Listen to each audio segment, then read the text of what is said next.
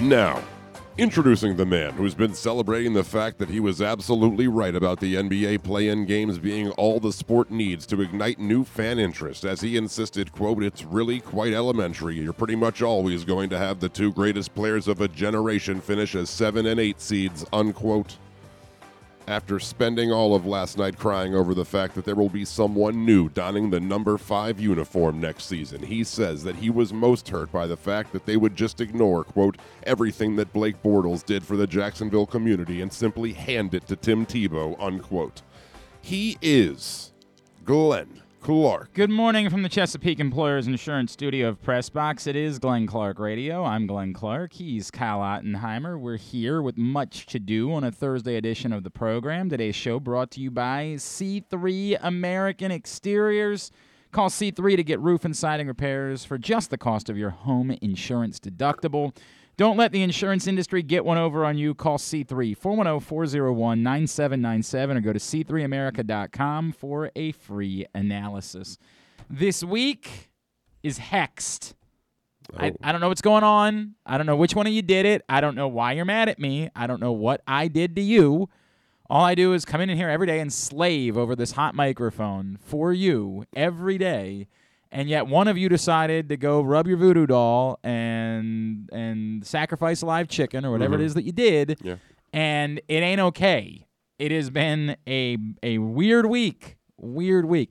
Two things are really important for me to get accomplished this week. Okay. Because uh, uh, uh, play-by-play season's over. Okay. Unless I, I get a- thought hurricane season was Unless- over.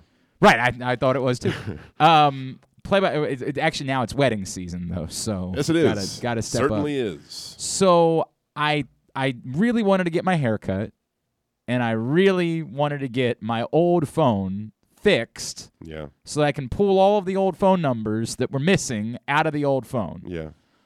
So How you? the last two days were the days to get those things taken care of. Two days ago, I took the phone to a um, a store that fixes phones. Hmm.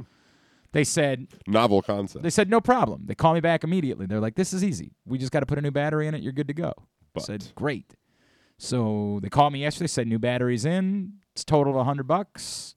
Small price to pay to get everything back. I had a bad feeling about that. I said, "Got it." Went picked it up yesterday. Phone doesn't turn on still. well, that seems like it should be problematic. huh? Didn't didn't fix the problem in any way. In fact, they might have just charged me hundred dollars to not help me. Well, Tried calling them back this morning. Guess who didn't answer their phone? those The phone, computer the phone store. The phone store did How not. reputable are they? It's a reputable. Uh, they've got three locations in the area. They're a, they're a known commodity in this in this community. Arby's. Yep, that's the one. Got a big Montana while I was there though, so it wasn't it wasn't all bad. So uh, yeah, Well, that's nice. so I got that going for me. Well, Your hair looks good. Right. Oh, you know what's really funny about that? Yeah. So made an appointment for yesterday to get Uh-huh. my uh, get my hairs did. Well, yeah. I said today. Where do you go? You go to the salon. Oh yeah, you know me. You know me. I go to the old saloon. I bring my six shooter with me. Have a hell of a time. So I wander over uh, to the hair store at the Rotunda. I said I, I had a four. Rotunda, if you will. yeah, right. If you will, the 4:30 appointment. I got there by 4:15. Said Early. just in case, you know. I mean, if we can knock it out early, that'd be great. Early. And uh, they said, "Hey, you know, uh, sorry, we're actually running a little bit late today. Mm. Uh, if you could sit out in the hallway, that because that's apparently part of we're still doing the COVID restriction bit. I mean, like, Um, sure, so Sit sure. out, sit out in the hallway, and we'll call you when uh, when we're ready to go." Um, and I said, "All right, well, I, okay, no problem." You, know, You felt like I, you just got kicked out of class. I got it, but I got there a little bit early. You know what I mean? It's like your it's, fault. It's, it's on me. Right. Like this isn't Tom Coughlin's. So at, at This isn't like you're showing up to a meeting. Like if you're there on time, you're late. Kind At of thing. 4:45, I said, "Well, I've been sitting in this hallway for 30 minutes, accomplishing nothing." And it was weird when they carried out that rolled up carpet. It was weird, definitely weird. Didn't know what was going on then. And I said, "How long do you like? What is the po- what's a reasonable amount of time to give a pl- no offense to this place, it's just not special. It's a it's a place to go to get your haircut. It's Right. not they're not doing anything that anybody Step else above, couldn't do. Step above the yeah, the, athlete e- clips. Exactly right. It's it's it's it's. I don't want to go there.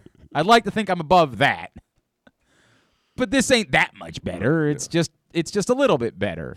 So I said, what is the amount of time? So I, tw- I, I tweeted out to everybody. I'm like, is 15 minutes the number? Like, is that the point where you just bail and say, That's what it always was in I- class. When I you showed up on time to class, right? the teacher was the not there. not there. 15 minutes, you're like, gone. well, this right? isn't. I'm not. I'm like, that's the number, right? Like, I, that's the number that I go with, don't I? I just say, look, this place is not special.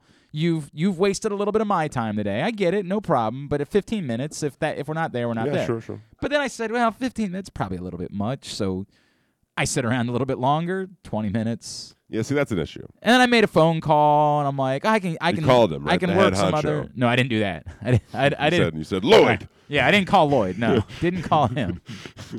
I said, I said, all right, well, you know, I'll, I'll, and it, and it was 30 minutes was the mark whi- which I said, what the f is going on? and I said, now I have to bail. So no haircut. Then, they, by the way, the audacity. They called me.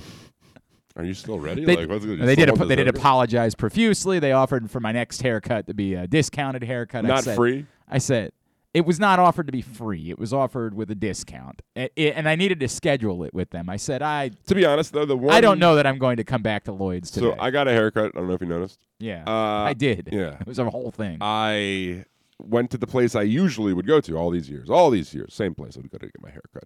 And when I used to go, it would be like, I'm ready to wait. I got to go and be prepared to sit down and wait for 30 minutes, maybe, maybe 30 minutes to get down in the chair and uh, get my hairs cut. mm-hmm. I was just prepared. I would allot that time, and it's an expectation. Anything quicker, fantastic. What, what a day, right?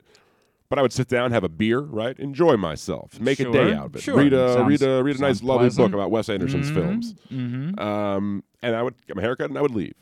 Now during the COVIDs, they had a appointment only policy. It deterred me for a long time about getting my hairs cut because I said, "Well, I don't know when I'm going to be able to That's, get my hairs that's cut." one of the biggest problems in the haircut game. you know, like I can't say exactly when I'm going to have the time to sit down and get the hairs it's cut. often the time why you end up at the athletic place. Yeah. I hear you. So I made the appointment on a whim. Blah blah blah. blah Friday, three thirty. Went. I was out of there at four. It was quicker, quicker than ever. The COVID universe Mm-hmm. has No, the time o- of haircuts. It's over. That's over. It's a problem again. We, I don't know. we got a problem on our hands once more. It's a real problem. I don't know. Um, so yeah. quick and easy. So didn't get my haircut. Don't have a phone fixed. Well, it looks good. Yeah, I appreciate that, pal. Thank you. Uh, but at least the last, the, the previous two days of the day, we have been dealing with uh, either accidents or road work. Today, the good news, Mm. despite the fact that I forgot about all that as I was pulling out of my house, Both. no, neither. Everything was smooth Suspicious. sailing right up until Mm. there is this small part of Jarrettsville Pike where Jarrettsville Pike essentially turns back into Dulaney Valley. That the uh, road becomes the old two-lane road, right? And I Your favorite part. I appreciate that part of it because oftentimes you end up behind the old Sunday driver who has no business, you know, being out, Just lollygagging. or or I, I don't know how everybody else is, but I when I'm behind a truck of any sort, hate it. I don't like that. I like visibility. That's exact. I think a lot of us would prefer to not be behind, and not even. I'm not even talking about 18 wheelers. I'm Could even just like a work truck. Truck nuts kind of Yeah, guy. you correct. know? Like there's just I want to be able to even when you're at a the uh, an appropriate distance, Mm-hmm. I want to be able to see as much of what's going on as I possibly can. Totally. So if I'm behind a truck Yeah, on Jarrettsville. Pike and I approach the part of the road where it becomes two lanes, and it's a brief, it's it's two lanes for a little while, Mm-hmm. right? It's just enough time for you to pass the truck Flip them off. that's in front of you. No, no, no, no, no need. what? Uh, So, um, making- you're putting on airs. I get it. Yeah, yeah, correct. I definitely didn't do that. So uh, today I decided uh, I was stuck behind a work truck, and I said, "I'm I I don't care for being behind a work truck. I'm going to go ahead and move around this work truck." I guess this work truck didn't like me doing that. Decided they wanted to try to play a game of chicken. Ended up tapping the side of my Where car. do you get off? I mean, I don't know what this bit is. So I'll he was never- doing Mad either Max. either that or he just didn't go bother. full fledged It's I, I to, gladiator. and I want to be fair to the guy. He might just not have looked in the, the mirror. He might just have assumed. But how did he tap your car? Um, well, the two lanes. So essentially, just, like- essentially the way the two lanes merge, right, is they they run next to each other. Sure. But it, this one is is clearly the merge. You've got to merge back to your left. Your your lane. I'm staying in my lane. Yeah. You're going to have to come left, right? So either he just didn't bother to look to see that it, yeah, someone so had was- passed him, or he just felt like being a, a, a jerk. I don't know. Yeah. Uh, the, le- the that one seems more likely because of his attitude after the event occurred. Right. It makes me think he just wanted to be a jerk and see if he could cut me off because he didn't like the fact that I was passing So was there for damage? reason.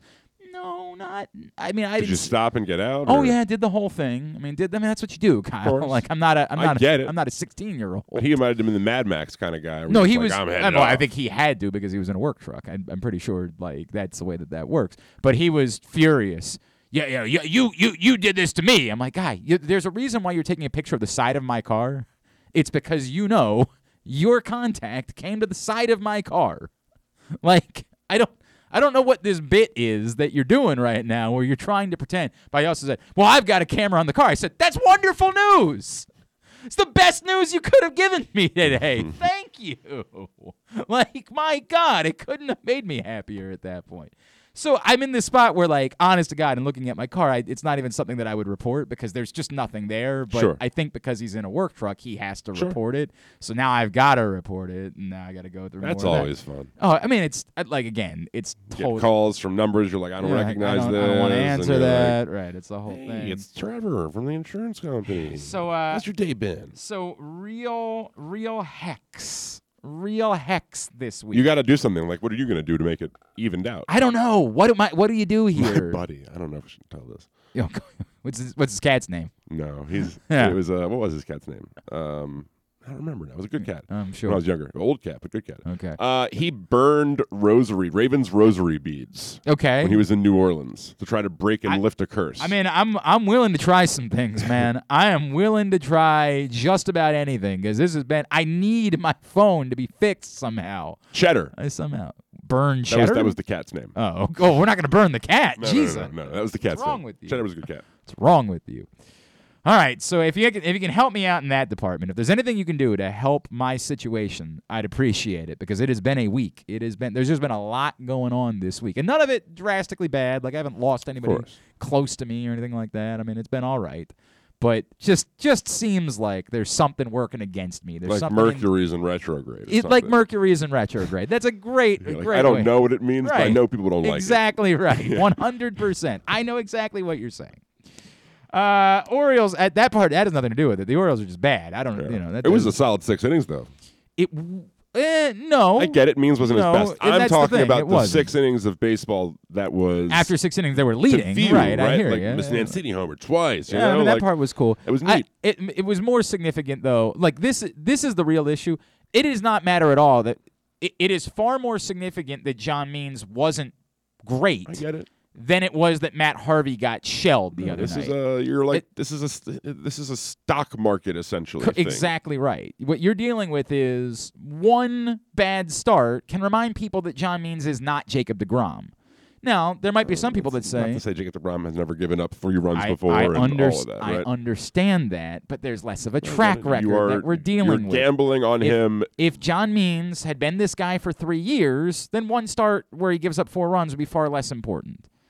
Because he's only recently become this guy, and there's a small sample size of him being that guy, there is more concern when there's one, and not even And he was he was in control the entire Right. game. I And it was just- until those two batters Yes. that he was just mowing through them. And you know, that happens. It was probably something in his delivery that got a little off Well, and for you- a and second. it, and it makes you wonder about whatever the reasoning might have been for them to push him back. Was it something that he felt, and if that was I mean, he looked fine through five, he- right? Like he's certain for through five innings, he looked quite fine. I agree. I don't, but that or was it through six? You got through six, and then he was out for a seventh, and then he gave up the, or he was he out for the seventh? I think He went was- through a third of it and gave up the runs in the sixth. I think it was. I thought he gave up the runs in the sixth. Yeah. Um, look, man, I'm not. I'm not overreacting. I'm not saying that John Means stinks. I'm not doing any of that. What I'm talking about is he wasn't this, peerless. Yes, in this sample, in in the if if what you're trying to find is a commodity that is so overwhelmingly valuable one start can have an impact on that now it doesn't mean that it will it might be the next time out that john means is still the best pitcher in baseball but last night he wasn't and it, as it, it, the stock market comparison is good and anything right now is measured now for some of you that are hell-bent you can't trade away john means maybe you might say to yourself Well, that, I like that. I like there being one bad start, and uh, and that makes it more likely that they don't trade him because they should have held on to him all uh, anyway. Okay, that's that's fine, and I I hear you. Then, but it's the same thing. You still have to hope that it's not a trend. You still have to hope that that John Means goes back to being the John Means that's worthy of being You're being gambling your on centerpiece. it being his true form, and that this was the aberration, and not the other way around. And that's a, not an unreasonable gamble. I mean, it's a pretty substantial sample size of him being dominant, dating back to last year. Correct. So it's not like you should be out. I mean, four or five ERA for a lot of guys is like, woo, it's pretty good. Three runs over six It's- innings, and I get it. that's the problem with today's standard and all of that. But It's- he was It it is was- it is not helpful for a. he was great through eighty percent of that game last night, okay. I mean that's right? Like, and I get it. Like that's eighty percent of his game, not that game of, of the time it. that he was, time on, he the was on the mound. Correct. And so I'm, you know, of course, we're not worried. Uh, I, no, I'm not. a- this is not a, a- the, the John Means the ended last night. It's only in in in in and what actually matters in the context of anything that we're seeing. What actually Sure. matters and what doesn't. As I tried saying yesterday, Matt Harvey getting his ass kicked does not matter. It could not be less relevant. It is not important. It does not matter. There was never any value in Matt Harvey. This this dream of trying to spin Matt Harvey for something was so ridiculously absurd. It never was worth the discussion we were giving it. It does not matter that Matt Harvey got shelled. You can be embarrassed by Matt Harvey being one of your five starting pitchers because it says a lot about where you are, but we all know what it what this is. Someone had to pitch some innings for the Orioles this season. Somebody had to eat some innings. Instead of it being a guy that's not really ready for the major leagues, the Orioles decided to let Matt Harvey be the guy. That's fine. We're It's, available. it's still. fine. Yeah, I mean, if they need, we'll go over and, and we'll get. I can throw harder than 47. You don't know that. No, I do. when was the last time you I went to the guarantee old? I went- Yeah, see that? Yeah, you just. No, You're, what do you mean? 47 is pathetic, Len. He threw it at I- a, it I was a per- understand that. parabolic I don't. path. It, I don't think that you can throw Oh it harder than 47 and in the strike zone. I don't think you can do that. Oh my gosh! I don't you think you can really do that. think so little of me. No, I don't think you can. I don't. How- I, how I much think, do you wanna I think, bet? I think like everyone. How much you do don't you want to realize, no, bet? we're not doing that. Okay, I, I don't- guarantee it. If I was wrong, I would. I mean, I Okay, then that's then a guarantee is a different thing. What are you going to do if you can't? From Uh, 90 feet, what are you going to do? from 90 feet. We're you talking about 60 foot. 60 foot. Yeah, Sorry. I don't know why I said 90. Yes, from the from from from the tip, Just the tip. just the tip, just for a second, just to see how it feels. That's the way they call it in golf. They call the tees the tips. What am I going to do if I From the can't throw it harder than 47 for a strike? Down the down the down For the how many, strike how many pitches do I get? You, on your first, you, you think you get to warm up? What do you mean? I would like to be able to get a few to warm up. Uh, what's his face? The guy from the Twins didn't get to come in. it seemed like I could never do it. No, I didn't say that. If doing being able to do it one time out of ten I, does you not mean mean I'm on the mound? I'm, I'm throwing. I'm, I'm, I'm asking That's- the Orioles to give me innings. That's the wait, wait. So you want to be able to just suck and I not don't be just able to do it one for pitch the one when I come out. I gotta face three batters. For the one time that you might I be able to do it. required to face three batters. What's that? I am required to face. If you come out of the batters. bullpen, if you start, that's not the case. Okay, Yeah, well they would be smart to put me as the starter, and I guarantee I'll face more than three. to the guarantee. I won't guarantee that one. Actually, the- that's a guarantee The I won't make. the point is, there's no guarantee here, and we're moving on because we have things to do today. That's the way that it's going. Um, the moral of the story being the Matt Harvey thing irrelevant, but the John Means thing is relevant. It's not good, but it's relevant. It's not the end of the world. I'm, if you if you hear this and what you hear in your mind is I'm saying John Means is a disaster, then you're hearing something I'm not saying. I'm And not it's also not that. definitive that his stock was hit all that much, but it's capable of taking a hit if he were to have a truly bad. It's not outing. even no. Even if he has another one of those, the idea is you're trying to sell at an incredibly high place. get it. If a guy gives up four runs in multiple games, that's not you're not selling at a I don't high know. place. I understand entirely what you're saying. I also don't know It if the mean- value between a pitcher who threw nine starts is at one three. Understandably brilliant, right? Like you know, or a pitcher threw 18 starts at the All Star break, if that's whatever if- it works out to be, who's pitching at a two three, right? Like, and it's a sustained sample, right? Like that's indicating that you are actually you're what there's something about what you're saying is correct, but the the response would be, but it's not as valuable as a guy who threw 18 starts at one nine. Uh, mean, of course, like there's that's the always going to be, but that's That's the this point. is the it's us now being in a position where we can only overreact. It's essentially uh to an extent the Adley Rutschman thing, where it's like we are going to parse everything To because some extent, there's going to be the remorse of mornings like this but it's, where not, it's not really about it's not really about overreaction. It's about context. The con- this the context here isn't is John Means good. That's not the context. That's not the conversation. The conversation is is it possible that you could sell John Means at such a ridiculous price Sure. that you have to do it because it changes your organization? That's the context. And within that context, these things matter. And I still don't think a performance like last night is the kind of thing If where it's, it's, the only one, if it's the one, even no. even still, right? You could have an outing like this one every nine or ten Yeah, outings. if it's again, this that is- that means it's the only one. That's is- saying the same thing. You know, like That's- you're you're going to have nights. Every pitcher's going to have nights. Yeah, it, what you just said is the exact same as what I'm saying. This is where the, you're parsing words. You don't get to have one of these a year, but if you have one of these every four or five starts, then you're not that guy.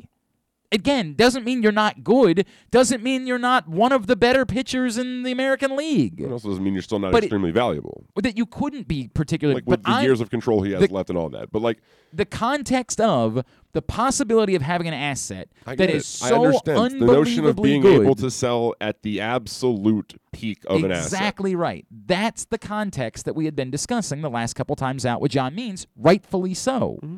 And it could still be that. But it can't be that if these are popping up every few starts. If that's the case, he's a good pitcher and potentially a, a, a really good one. But he's not. We were talking about Jacob DeGramian. We were talking about someone whose production backed up the idea that they were one of the best pitchers in baseball. And it might still be the case. He wasn't last night. It's just something that has to be monitored moving forward. That's it. That's all. It's relevant in the context of last night and and where you are. We'll find out. I mean, it's just not you can't fully have that answer today. But today, the most recent thing you have is the sixth inning was definitely not good. There's no debate about that. All right, Mobil One full synthetic motor oil helps extend engine life. Visit your local Jiffy Lube service center. Ask for Mobil One. Coming up later on in the program today, we're going to talk some lacrosse. Boo Corrigan joins us in studio. Dave Cottle will check in with us as well.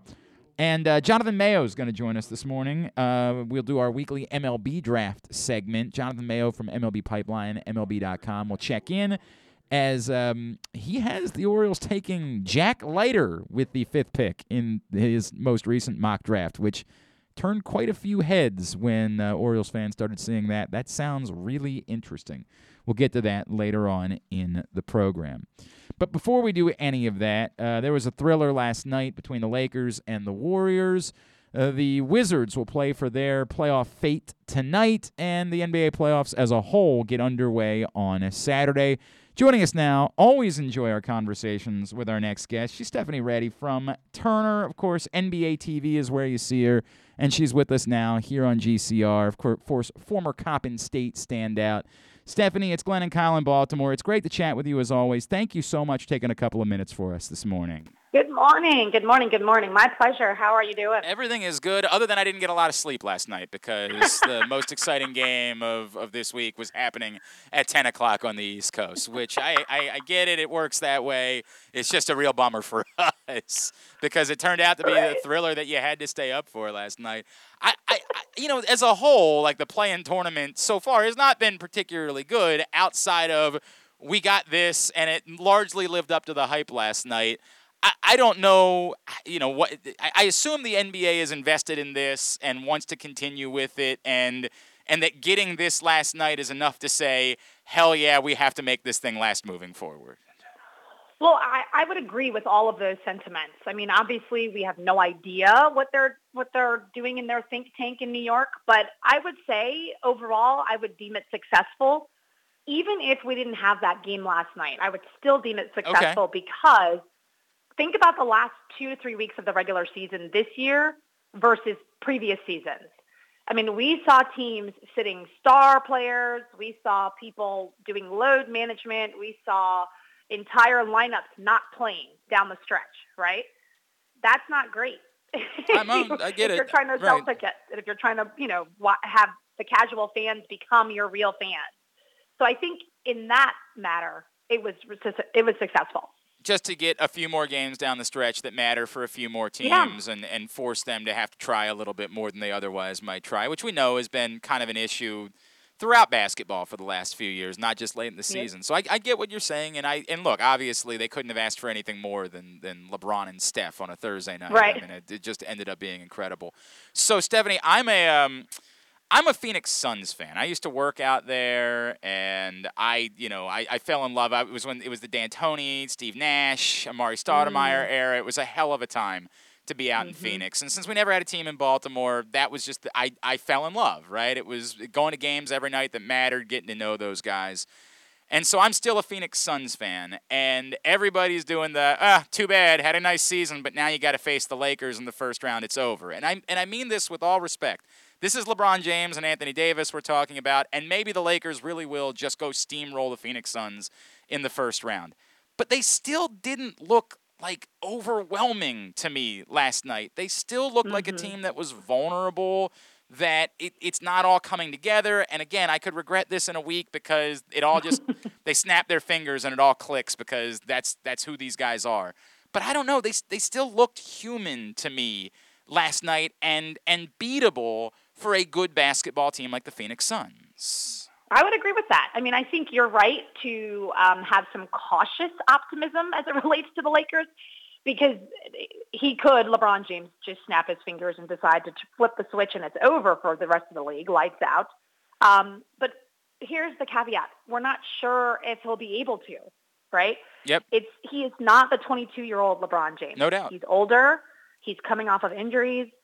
We know that these things impact his game he we think he's superhuman, but he's really human. You know what I mean? Like Yep, a hundred these percent. things will matter. So I think when you're looking at a team like the Phoenix Suns, who have been consistently superior, they're extremely intelligent. They have one of the best coaches in the league. You know, I think all of those things matter when you're talking about a seven-game series, when you're talking about making adjustments, when you're talking about defensive um, st- strategies. I think that the Phoenix Suns are positioned quite nicely. I, I, I don't know. No one can tell the future, obviously, but I, I'm not expecting the Lakers to steamroll over them in the least bit. Yeah, I and again, I, I I could end up. We might have this conversation in a month, and I say, "Boy, was I stupid! like, boy, was I stupid! Did not realize what was going to. I just, you know, watching them, I didn't see it. I did not see overwhelming, unbeatable. It's still LeBron. It's still going to be. And and by, when he's tossing up shots like that at the end of the game, I mean, if he's going to do that for the next couple of weeks, then it's going to be problematic for sure. But Right. you know, I, I don't think you can count on that being the case more often than not. And I think, and I think also the Suns are a good team. You know, like they're not the underdog. Like this is a team that has been consistently good. They have Yep. stars, they have scorers, and they're smart players. So even if the Lakers are at their best, I still think it's going to be a good series. I, I really feel, Stephanie, by the way, that the Chris Paul story has not gotten the play nationally that it deserves because the Suns aren't a sexy team and they're out on the West Coast playing tonight. Like this is insane what Yeah. he's doing at this age and and being you know on a team that has Devin Booker. He's largely been the guy at the end of games. I, I, I, I honest to God, when they I said, okay, it's neat. Chris Paul's going to be a Phoenix Sun. Like, that's cool. Chris Paul's a really likable guy and, you know, a heck of a basketball player. But this is ridiculous. Like, he might he might be playing his his best basketball in context. Is he's is he's past the, the midpoint of his thirties? It's nuts. Yeah. Yeah, I mean, he has been extremely impactful, and I saw a stat that I can't quote you the exact numbers, but it showed you the the record, the win loss record for his team prior to his arrival, and then the season after he got there, and it was ridiculous. Yeah. He just wins. He just knows how to win games, and so I think that matters in the playoffs. Oh, it's it's so much. It's been such a joy to watch. I, I have not given Chris Paul nearly the respect he deserves as an. all- I mean, given the era, is an all-time great man. He is unbelievable to watch play basketball. Stephanie Ready with us, NBA TV, of course, course, former Coppin State star.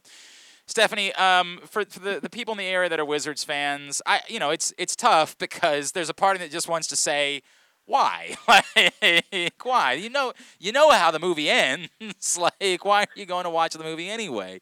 Um, Russell Westbrook's a, a joy, a delight. It's it's crazy. You know, he's an all-time great story. But I've just never got the sense that they were a team, and and whether maybe they'll go win the night against the Pacers and they'll get in. I I just don't know that it matters much because I've never gotten the sense that they were a team that was ready to go consistently play with some of the best teams in basketball.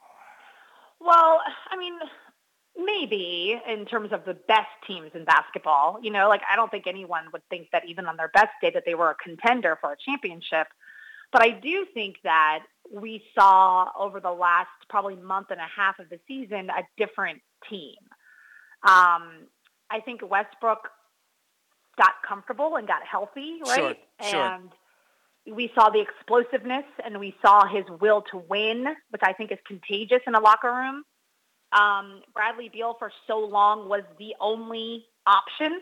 so, so I think that they are in a position where they could make some noise, let's say, right? Like if they can beat the Pacers, I don't anticipate that they would beat the 76ers in a seven game series, but there's a chance they could steal a game, especially if Westbrook and Beal both get hot on the same night. Mm-hmm.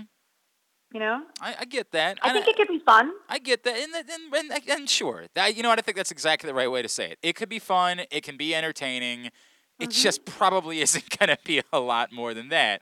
Are are the Nets truly the team to beat, not just in the East, but maybe in the entire NBA at this point? It's... If they can get everybody on the floor, it would be hard to beat them. Yeah. I mean, I I, I just don't see how now granted, it's a seven game series, so a lot can happen, right? Because, and this is what I keep bringing, I kept bringing this up towards the end of the regular season on our air, was that in this year, this season of COVID, mm-hmm.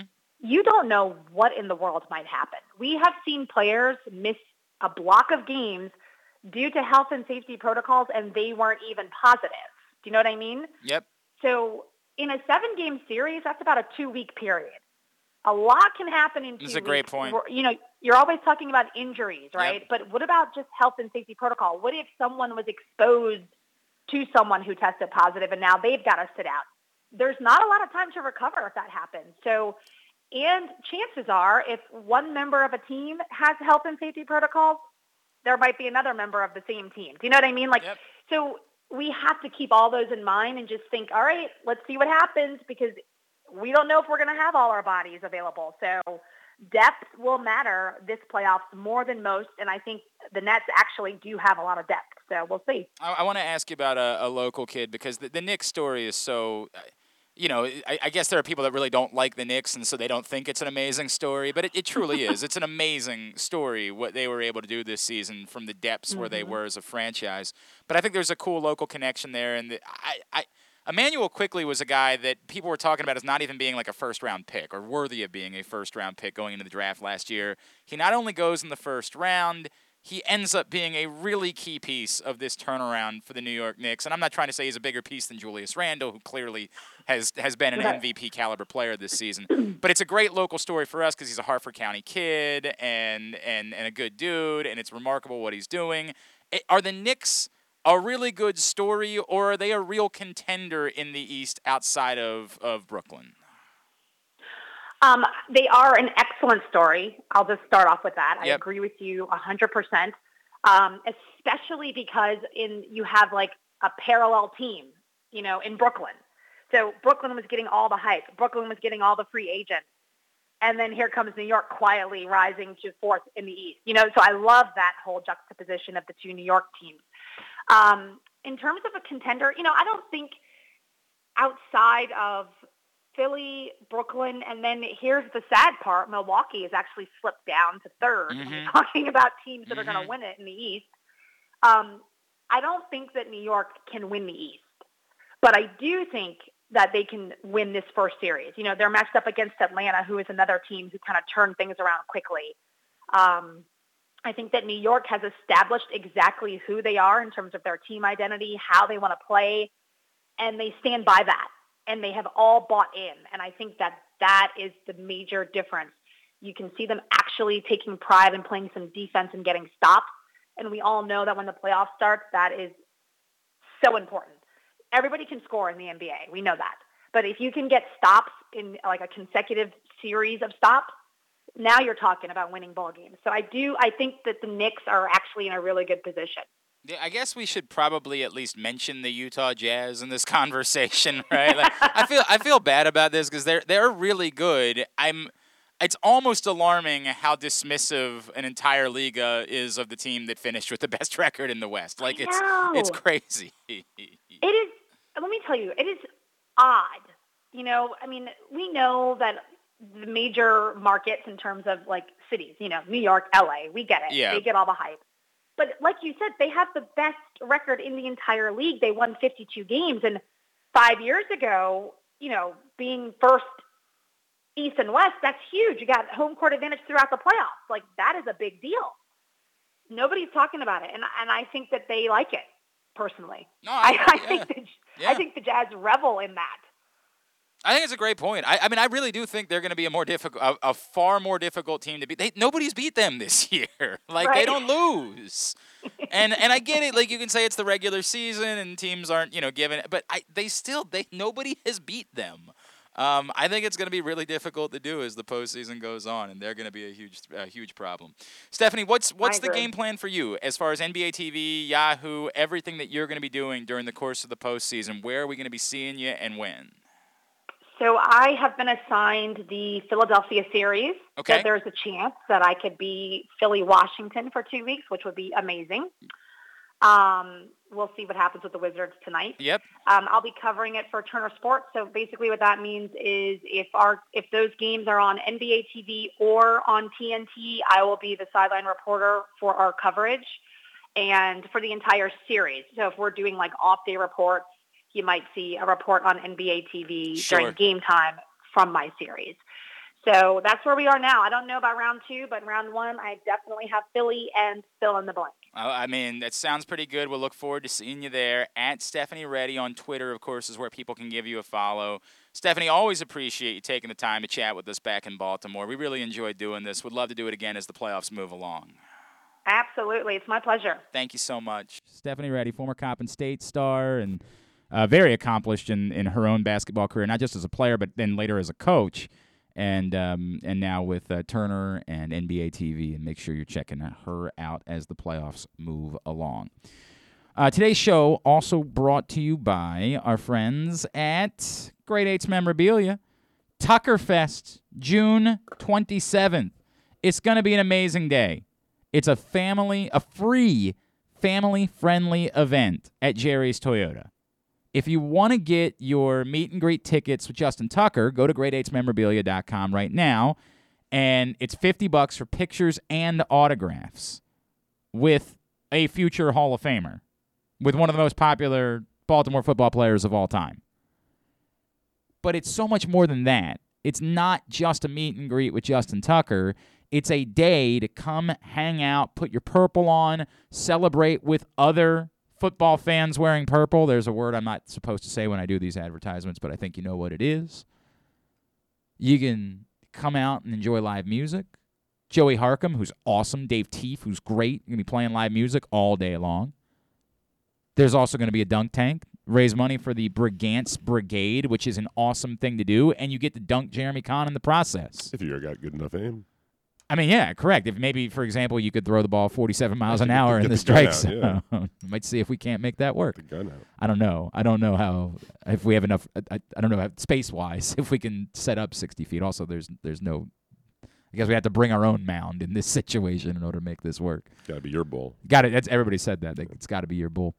Um, there's going to be food trucks. There's going to be the live broadcast, a cornhole tournament, so much more at Tucker Fest on June 27th. Cornament.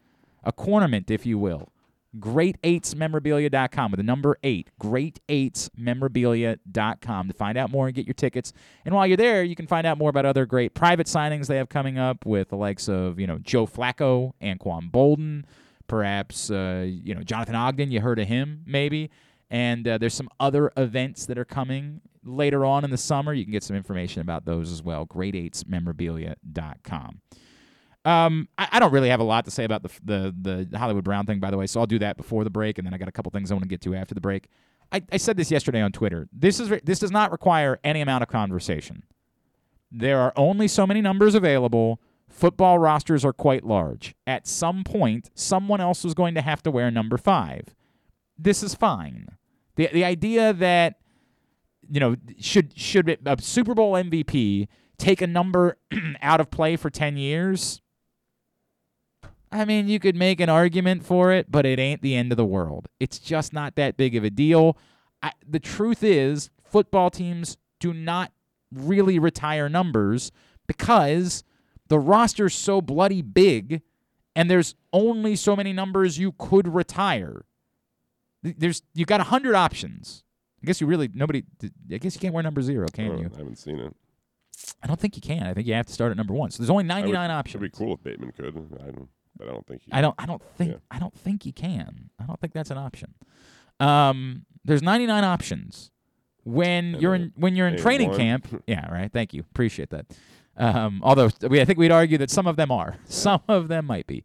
Um, in, when you're in training camp, there's 90 players on the roster. 90. hmm That means that you only have nine numbers that you couldn't use. So you could say right now, if the standard in Baltimore was, we're not, if you're a Hall of Famer, your number doesn't get given, isn't given out. We don't, we don't retire it per se, but we just don't give it out. And you'd already be at three with likely number 55, probably Marshal Yanda and Justin Tucker down the road. You're talking about perhaps having six numbers out of play when you only have 99 to work with in a 90 person roster. You're going to have to give numbers out. It's going to have to happen. It's not an offense to anyone.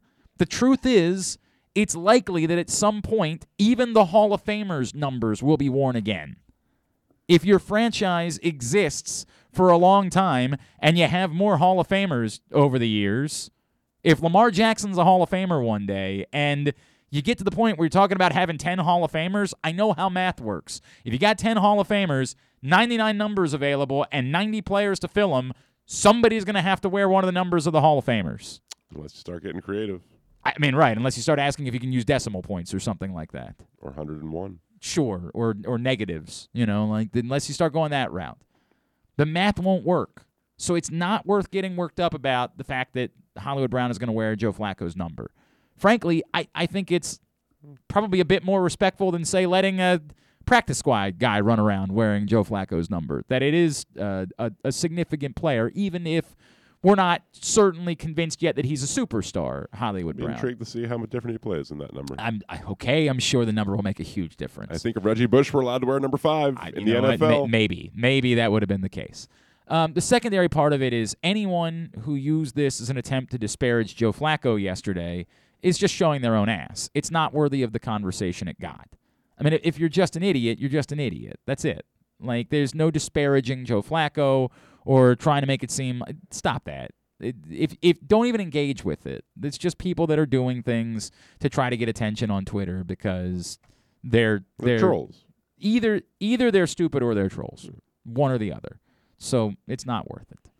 We come back in. Uh, two things I do want to talk about: some various reports about Julio Jones this morning.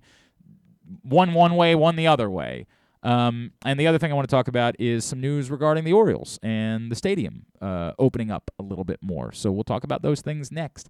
It's Glenn Clark Radio from the Chesapeake Employers Insurance Studio. This is how you get a premium cup of coffee. Better and faster than the drip, drip, drip method. And way better than a large urn of lukewarm coffee made who knows when. At Royal Farms, our new Swiss made coffee machines grind fresh, premium beans on the spot and then brew them one cup at a time for the freshest, most flavorful cup of premium coffee you can buy. This is Royal Farms coffee. It's better because it's the freshest coffee in the world. Real fresh, real fast. Royal Farms. C3 American Exteriors is the area's best and most trusted roof and siding specialists. C3 is also an insurance adjuster's worst nightmare and a homeowner's dream come true. With all of the bad weather, chances are you have some roof and siding damage. Call C3 American Exteriors now to get your roof and siding repairs for the cost of your deductible. Don't let the insurance industry get one over on you. C3 guarantees a 48 hour rapid response. Call 401 9 5797 or go to c3america.com for a free analysis. Glory Days Grill is celebrating their 25th anniversary this month, featuring their 12 ounce silver anniversary New York strip steak, the smoky thigh wings, a double bacon and cheddar burger, the strip steak sandwich, barbecue chicken bowl, and their silver anniversary turtle cheesecake. Toast to 25 more years with Glory Days Grill's silver anniversary IPA, brewed by Virginia based brewery Devil's Backbone, and take home a commemorative glass. Celebrate by entering any of their three contests online. Win a trip to Devil's Backbone Brewing Company, free wings, or lots of other great prizes. Enter online at glorydaysgrill.com slash 25th anniversary. The 25th anniversary menu is available through June 20th. Come in for great food, good sports, and family fun. For more than 100 years, Chesapeake Employers Insurance has been helping Maryland businesses keep their workers safe. With competitive pricing and an AM Best A minus financial strength rating, it's no surprise that Chesapeake Employers is Maryland's largest writer of workers' comp insurance. At the end of every workday, someone's waiting for your safe return. Connect with your agent or visit CEIWC.com. Hi, it's Glenn Clark for Window Nation. When it comes to cost and quality, Window Nation has you covered, saving you thousands more on your windows compared to national brands while providing the same, if not better, quality. Want detail? Window Nation measures each window three times to ensure proper fit, and after they install your new windows, they leave your home cleaner than it was before. Get 50% off every style window, plus put no money down, make no payments, and pay no interest for 24 months. 866 90 Nation or visit windownation.com. Tell them Glenn Clark sent you. Window Nation, the perfect fit. The biggest pro wrestling stars today and all time all have one thing in common. You've heard them on Jobbing Out. Matt and Nick Jackson, the Young Bucks. Thanks for having us, man. Appreciate it. Adam Cole. How are you guys doing today? Matt Riddle. Yeah, man. Thanks, man. The champ, Drew McIntyre. Oh, thank you for having me. The great Ron Simmons. Damn. Keith Lee. Appreciate you guys having me, man. Bill Goldberg. My pleasure. Charlotte. Thank you so much for having me. Mick Foley is with us. This is the greatest name for a wrestling show I've ever heard. MJF. I'm glad you're happy I'm on this show because I'm freaking miserable. Le champion. Chris Jericho. Le champion. AJ, Aaron, Brandon, and Glenn are talking pro wrestling every week on Jobbing Out. Find it at PressBoxOnline.com slash radio, iTunes, and SoundCloud. Tweet us at Glenn Clark Radio. 21st Century Talk Radio at glennclarkradio.com. Make the most out of every day in a Toyota RAV4, available in hybrid or gas only models. A RAV4 can get you where you want to go in style. Check out buyatoyota.com for deals on new RAV4s from your local Toyota dealer today. Back in here from the Chesapeake Employers Insurance Studio, Glenn Clark, Kyle Ottenheimer, Glenn Clark Radio. Um, a couple of things I want to touch on. Then Jonathan Mayo joins us at the top of the hour for this week's MLB draft segment. One, I, I am. There are conflicting sort of things being said about Julio Jones today. Uh, Jeff Schultz, who covers the Falcons for the Athletic, wrote a lengthy piece about the situation. Says it's very much still real because of the salary cap issues that the Falcons are faced with, um, and says you know it it still seems like it wouldn't take a first round pick in order to get it done to get Julio Jones. In fact, the the market might require the Falcons even being willing to pick up some of the money related to Julio Jones, which is not common in football in relation to trades. So that's out there. In unrelated, it just sort of happened to be that around the same time, someone else wrote about Julio Jones, and that's Albert Breer of Sports Illustrated, who just said there's been essentially no Julio Jones conversation around the NFL. There's been no market, there's been no actual movement. He says the only team that was even poking in on Julio Jones were the Raiders. That was it. They were the only team that was even checking in about the availability of Julio Jones. Now, there is absolute room between the various things that have, that have been said for all of this to be true that the Falcons weren't actively looking to move Julio Jones before the, the draft because. Or that they were saying, we want a first round pick. Before the draft. that that would that would conflict a little but bit. But I'm saying it seems the reporting now is that they think a first round pick is unlikely. Well, that it seems like the that reporting suggests they've never thought that it was likely. They've always known it was unlikely. That that it doesn't mean you're not asking for Sure. it. It just means that they realize that it's unlikely for them because teams are aware of their cap situation, and there aren't a ton of teams that just have enough cap space Mm-hmm. to be able to do something like this. So that the benefit is we're doing something for you. It's always seemed as though it's been believed to be unlikely. It it there is room for it to have just not been a priority for them ahead of the draft. Now, why that would it related to the June first date, as we were told by Orlando Ledbetter, the June first date did not prevent them from being able to make a trade. You could make a trade before the draft and then assign dates that certain things became official. So the June 1st date was not the end all be all of doing it before the draft, but for whatever reason, it just might not have been a priority for them. I would have thought if you weren't going to have Julio Jones, you would rather have the player you were going to select with the pick on this year's team than mm-hmm. waiting a year. But it might very well be that they've kind of said, hey, we know that this isn't our year. We're going to get a quarterback next year. Right, We'll we're- have stockpile picks to be able to move up if we need to. Exactly right. That that's just going to be the way that it goes, and they might have identified next year as being the more desirable year because of that.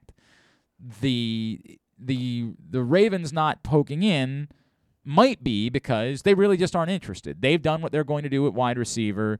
They don't believe that they need to do anything more or that it's good business for them to do anything more of that capacity. As I've said, nothing that they've done would prevent me from being in the Julio. There's no world in which acquiring Sammy Watkins is something that would alter what else I would do at wide receiver. I said that when the Ravens, you know, acquired Sammy Watkins.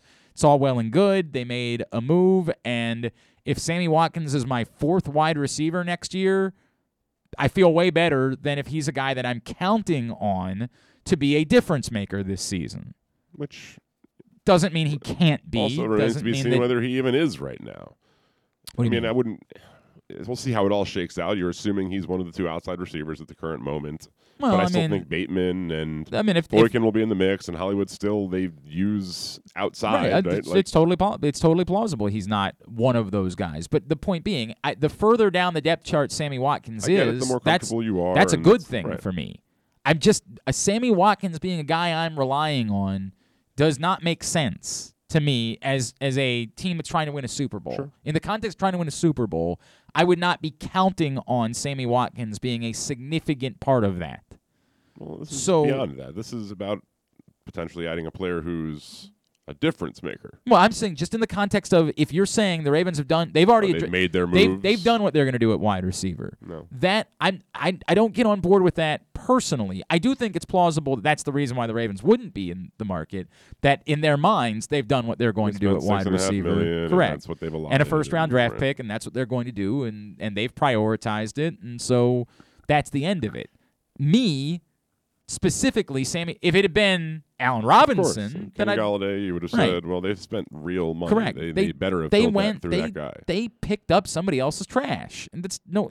Sammy Watkins might prove to be a really good player this season, but he's the track record says he's not a guy you should be relying on. He's he was a guy for one season some time ago.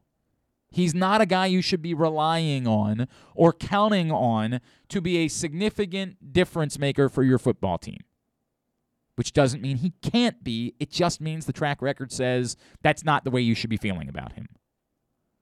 So I'm not allowing Sammy Watkins to have anything to do personally with whether or not I'm having this conversation. To your point, secondarily, yes, even if it was a better option that you had required at wide receiver, we'd still be talking about Julio Jones here. We'd still be talking about the potential presence of a game changer on your roster. And almost no matter what else you have, your roster can be bettered by Julio Jones being there. Mhm. So I'm absolutely still in this conversation. I'm 100%, if I'm in charge, still talking about this, still interested, still trying to make it happen. Will the Ravens?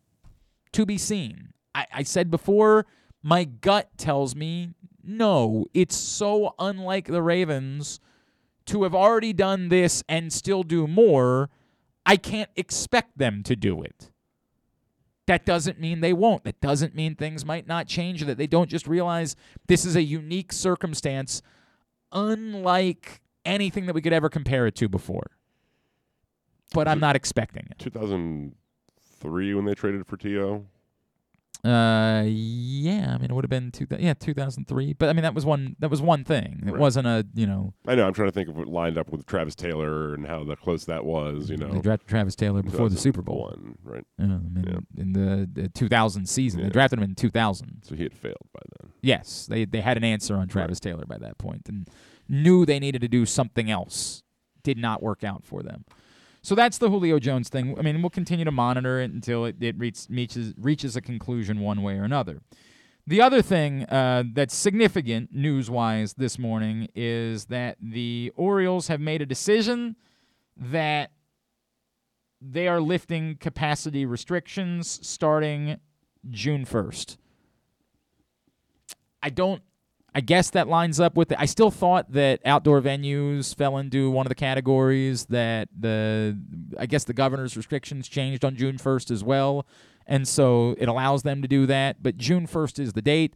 I presume they would not have made this announcement without it being in concert with the city.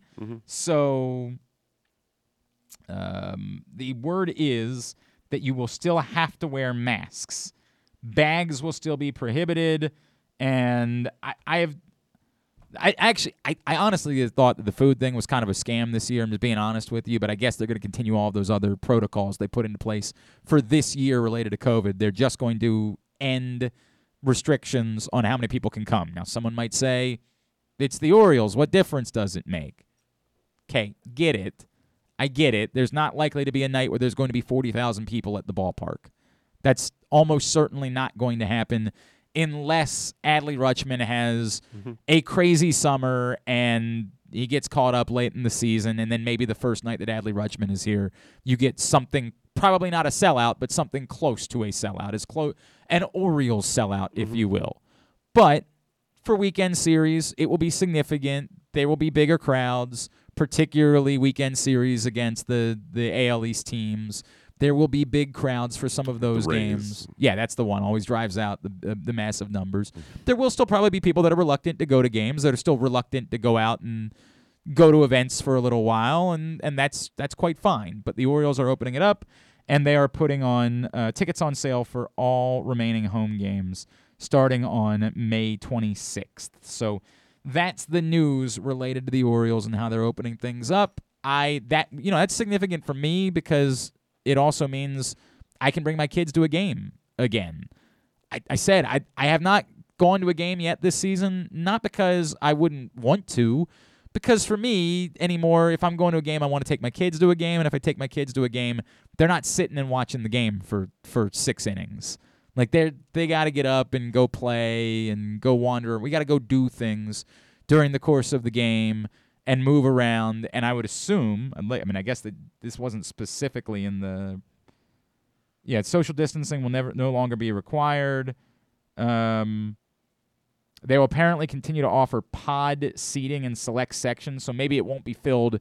I, I guess maybe capacity will still be limited. There will be some sections where they won't be filled, and they'll be doing the pods. Probably a little bit of an acknowledgement of like, hey, we're probably not going to run into an issue where we're Yeah, it's not likely that this is something that we're going to have to deal with where we're going to have a, a 40, 40 40,000 person crowd. So we can say we're opening it up to capacity, but still not sell all the tickets. So I, I don't know all of the details for how this will work, but the point is that they are lift.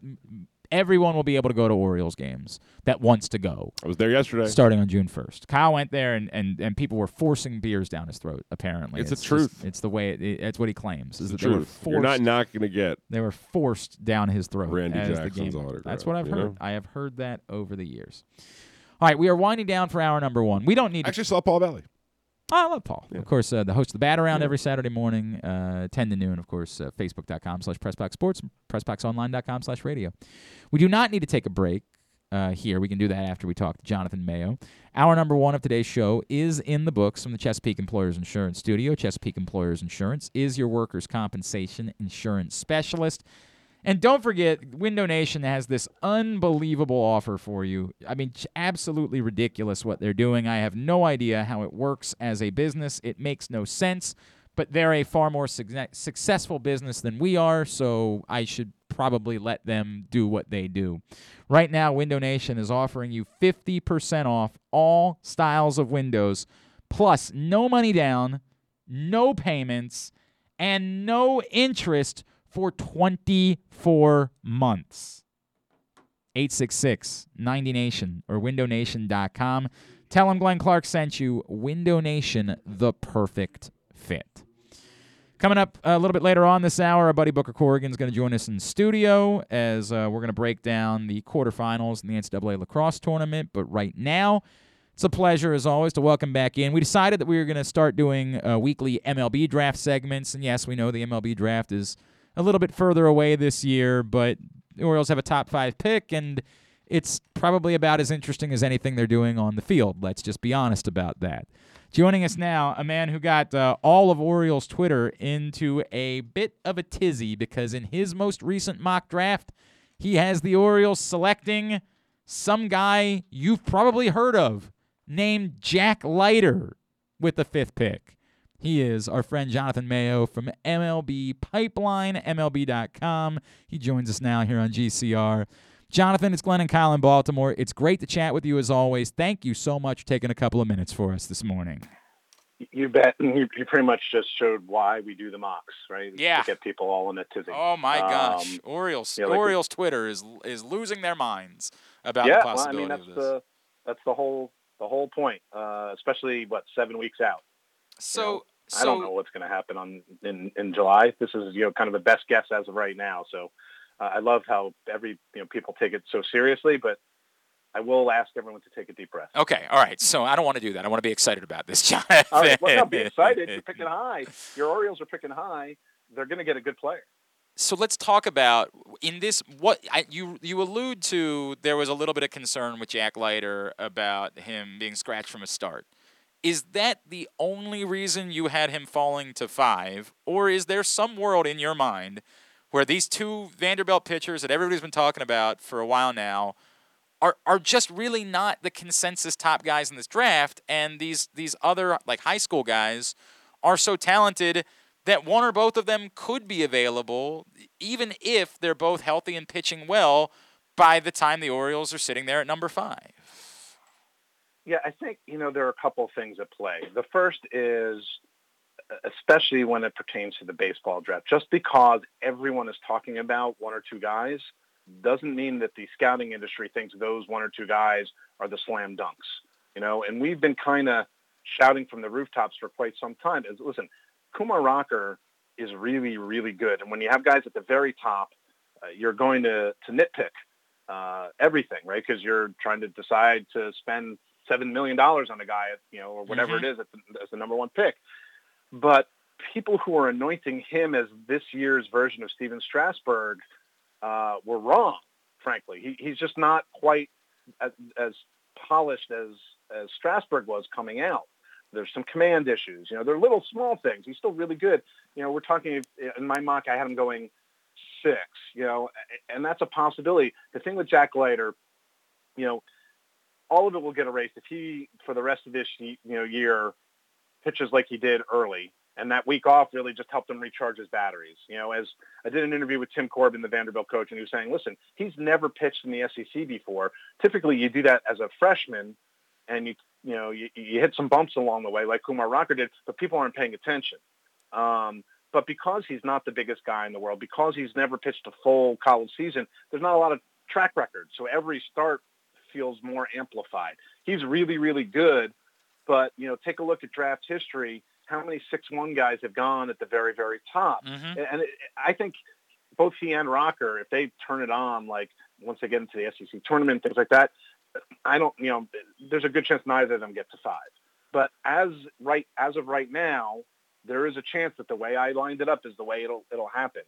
It's it's it's always a, a best guess. You know, I'm sorry, there's a long-winded answer, but like it's always the best guess, but we're really far out with no history and track record from last year, so it makes it tough. But it sounds like Jonathan, you're saying that like what we should really be talking about is these high school bats in particular that you know we don't have uh, we don't have the same social media presence. We don't we don't have videos of them that we've been sharing that, that lead the conversation. That this is as much about the Vanderbilt pitchers maybe not being the the sure thing as it is about how high scouts really are on these particular high school bands. I, I, you know, I think it's probably a combination of the of the two things. You know, when you're picking at the very very top, and I'm like I, I'm really in, in the first round, but especially in like the top ten, you take the best player. It doesn't matter if you have three shortstops in your system, right? If I'm the Orioles and I know that I have Gunnar, you know, Henderson, and I've got Westburg, and uh, you know, I've got some other young guys that you just signed out of Latin America, you know, but Jordan Lawlar is somehow there at five. You don't blink, you know, because he'll be the best player available. Um, you know, in some ways, picking five is a, in a good spot because you can kind of, if all things are equal, you can just take who from that top group of five, and it really is. It's the two Vanderbilt guys, the two high school shortstops, and then Henry Davis from Louisville um, are, are really the the top guys. And you know what? If Henry Davis is available at five, you're still taking him despite Adley Rutschman being here. Yeah, yeah, because you know what? Maybe you move Henry Davis and have him play third base. He's pretty athletic. You know, like you cross, you worry about that now. That's a little bit of a different story because it's college catcher to college catcher. So maybe if all things being equal, you you you figured that in a little bit. But my point is like that high. If if the scouting industry and Mike Elias, uh, the scouting staff and Mike Elias think Henry Davis is the best player available, then you just take him and you don't really worry about you know who you have in your system. We've heard others say that the top of the draft, the top group, you know, might be about six players deep. Would you say that you know, when you're talking about drafting one through six, there's not really a whole lot of difference as far as, I mean, the evaluation or the actual talent level of those six players? I think that's roughly right. Um, and some of it depends on, you know, your desire or willingness to, say, take a high school pitcher. Um, and that would be the seventh guy. Jackson Jobe is the seventh guy. It's a high school right-hander from Oklahoma who a lot of people think could eventually be the best pitcher to come out of this class. Hmm. But you know, a high school right-hander has never been taken number one overall. Right. Um, so that's unlikely to happen. Although the Pirates are, you know, still looking at him. I see that more as a backup plan. Um, but yeah, add in Brady House, another high school shortstop, um, who's really, really good. Khalil Watson's another really good high school shortstop. Figures more into the back end of the top ten uh, if he sneaks into the top ten. But there are a lot of talented high school middle infielders in this class. And, and Marcelo Meyer and Jordan Lawlar, the guys at the top, are really, really good. And I'm in the middle of working on like a story where I'm polling people. Um, and it's, you know, it's kind of split uh, who you like more, who does what better. Um, so, you know, if I'm the Texas Rangers and I don't want a pitcher, uh, you know, you, you might be in a really good position because you could just react off of what the Pirates do. They take Meyer, you take Lawlar and vice versa. Or if the Pirates take Leiter, then you can take your pick of which high school shortstop you want. He's Jonathan Mayo from MLB Pipeline, MLB.com. He's with us here on Glenn Clark Radio as we're talking MLB draft.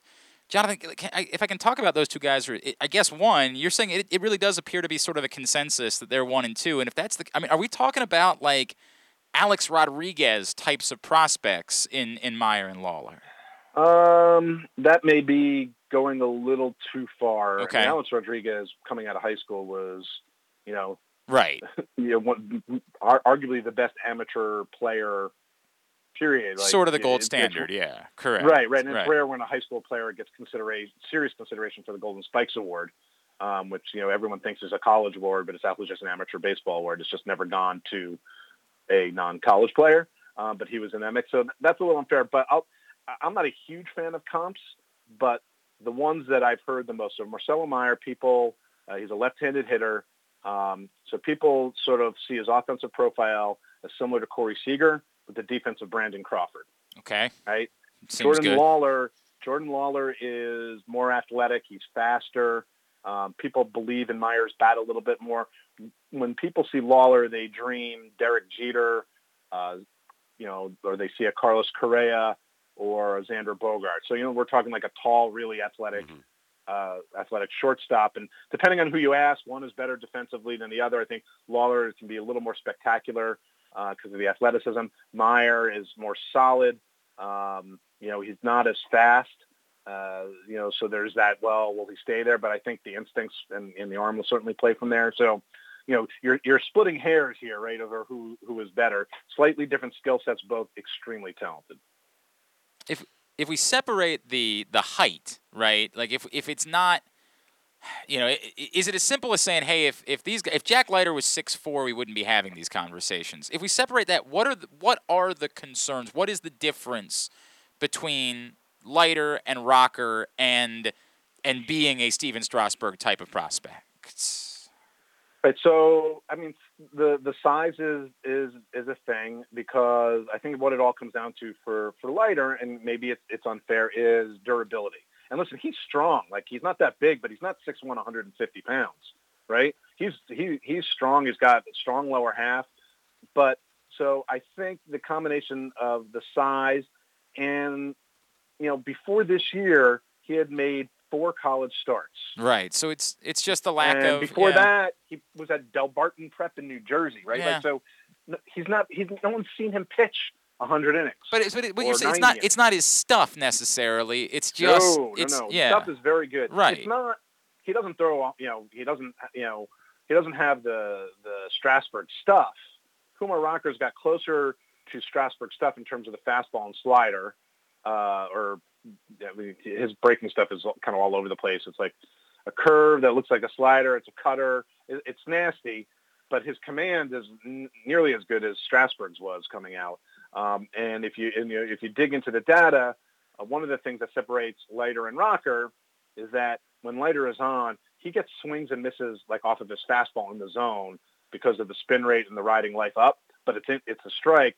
Rocker, I mean, his slider is ridiculous. If anyone saw that no hitter he threw as a freshman, it's insane. But a lot of his swings and misses come from people chasing it out of the zone. At the next level, that's mm. not going to work because professional and major league hitters won't won't wave at those. I think that he's talented and athletic enough that he'll figure that out and learn to start commanding it better. He hasn't had to, but th- th- those are just some of the, the the question marks that don't you know that make them not Strasburg or David Price, you know, type level where you knew that those pitchers, those college pitchers, were clearly the number one pick in that draft. Is the concern, at least about durability, tied to his delivery at all at his size with the velocity? No, no, the delivery is fine. It, it's you know, you're you're rolling the dice no matter who you take, right? You, you, you look, you know, the example that I always that I give uh, recently, I, I feel bad for piling on the Seattle Mariners from years ago, is that they were all in on Danny Hultzen out of University of Virginia as a number two pick mm-hmm. um, back in 2011. They thought, oh, we've got Felix Hernandez. Danny Hultzen is a lefty. He's going to get to the big leagues in a hurry. He's going to be the number two. And it wasn't a stretch. Everyone thought he was like the number two or number three pick. And Hultzen broke down. He got hurt. I mean, to his credit, he made it to the big leagues, you know, for, for a half a minute with the Cubs and then retired. I mean, he worked his tail off just to do that. But that didn't work out. The other guy on the Mariners board that year was Francisco Lindor. Mm. Mm, mm, who you know well. hindsight is 2020 but who would you rather have right so that's when you're looking at this draft you have to look and say well you know the college pitcher Leiter, his stuff is good he's polished he's got a good feel for pitching um, he should move quickly we don't have a ton of history on him right it's you know it's it's not his fault like last year he didn't get hurt he's never been hurt you know but i think that's why when he got skipped to start everyone was like whoa and then he came back and struck out 13 against Ole Miss. So it's like, all right, if he finishes off that way, this point will be moot. You're going to look back at this interview and be like, that Mayo right. guy has no idea what he's right, talking about. Right, because he ended up uh, skyrocketing from that point on. Yeah, he'll go in the top two, three picks. And he might still, you know, it's like you can't, it's too early on doing a mock now to start putting permutations. Yep. Especially with things so up in the air because you'd have to list like eight guys for every every spot. So, so Jonathan, if I could, it, it let's just say the draft plays out exactly the way that you've got it going in your most recent mock for the first four picks. And I know I know it's not going to, but let's just let's just, let's just have Sure. some fun, right? Is, is there any world where the Orioles are sitting there at five with both of those guys on the board and not taking one of them? And I know uh, uh, I'll separate, and it's not related to trying to go undervalue and and, and doing what they did with Heston Kjerstad. I just mean, you know, based on scouting and talent, is there any world where it they, those these first four picks are not the two Vanderbilt built pitchers? Both of them are sitting there, and the Orioles still turn another name just based on talent and scouting alone. I mean, is it possible? Yeah, it's possible. I, I- I think it's improbable. Okay. Um, you know, you know, the Orioles system is obviously so vastly improved. Uh, you, can't point to one thing and say, "Oh, they're so loaded here." Um, some of it would, you know, so if it goes the way I laid it out, the top four,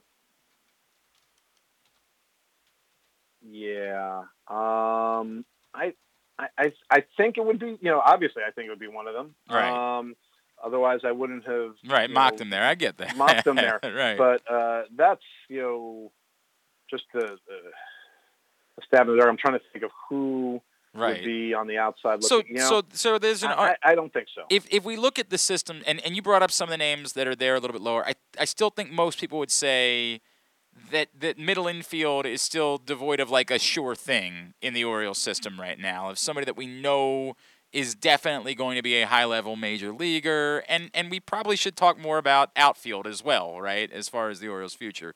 That there there isn't someone in like one of those areas that's definitely, you know, a Khalil Watson, like somebody like that you say it would still make a lot of sense for the Orioles to go that route. Um, yeah, I mean, I think so. I, although, I mean, Gunnar Henderson's pretty freaking good. Like, you know, I, I, I think that we're probably we just added him to the top 100, um, and we're probably light on him. I have a Okay. feeling he's going to make a big move up. Now, he's you know he's a big dude. There are a lot of big shortstops now. He's crazy athletic, and I think he's proven that he should be able to play shortstop. But you never like it's hard to know with a guy that young who isn't really done in terms of physical maturity. You know, if he slows down a step, does he have to move to third? It's possible. You know, that's you know that's where you start getting into right. The same thing with Jordan Westburg. Like he's looked okay at short. You can't have them both play shortstop. But what if your infield ended up being you know uh, Gunnar at short, Westburg at second, and Khalil Watson in, center field? I- you know, I don't know. Um, you know, years ago the, the Baltimore Orioles traded for uh, for a young shortstop named Adam Jones, and Yeah. uh, you know, who had been a young shortstop, and he ended up in center field. So Yep. you just don't know. Which is you know back to my original point, which is you take you take the best guy. Uh, I, I, I would think that there are very good chances that if things go in the top four, somewhat like that, one of the Vanderbilt guys would be very strongly considered as the best guy. I like that. How high of how high of a ceiling are we talking about here with Henderson? Right, like is he if he plays as well as he started the season off, could we be talking about like a top twenty prospect in next year? Yeah, I mean, I think so. You know, he's got every tool. Um, he's like way more athletic than he should be if you looked at him. Like, cause he's you know he's big, but he's his body control is really impressive. He can really hit. There's power. I, I think that he could move up. Um, and why don't we start with top 50 so I don't oversell? Uh, but you know, we'll uh, we'll do you know we do like a market correction or two where we kind of reshuffle and then we do a full on re-ranking. Uh, that'll be after the draft, you know, in, in in late July probably, and we'll see where he's at and how he's he's playing. You don't want to read too much into Right. you know a dozen games or whatever he's played this this year, but I, I think that he has a tremendous ceiling.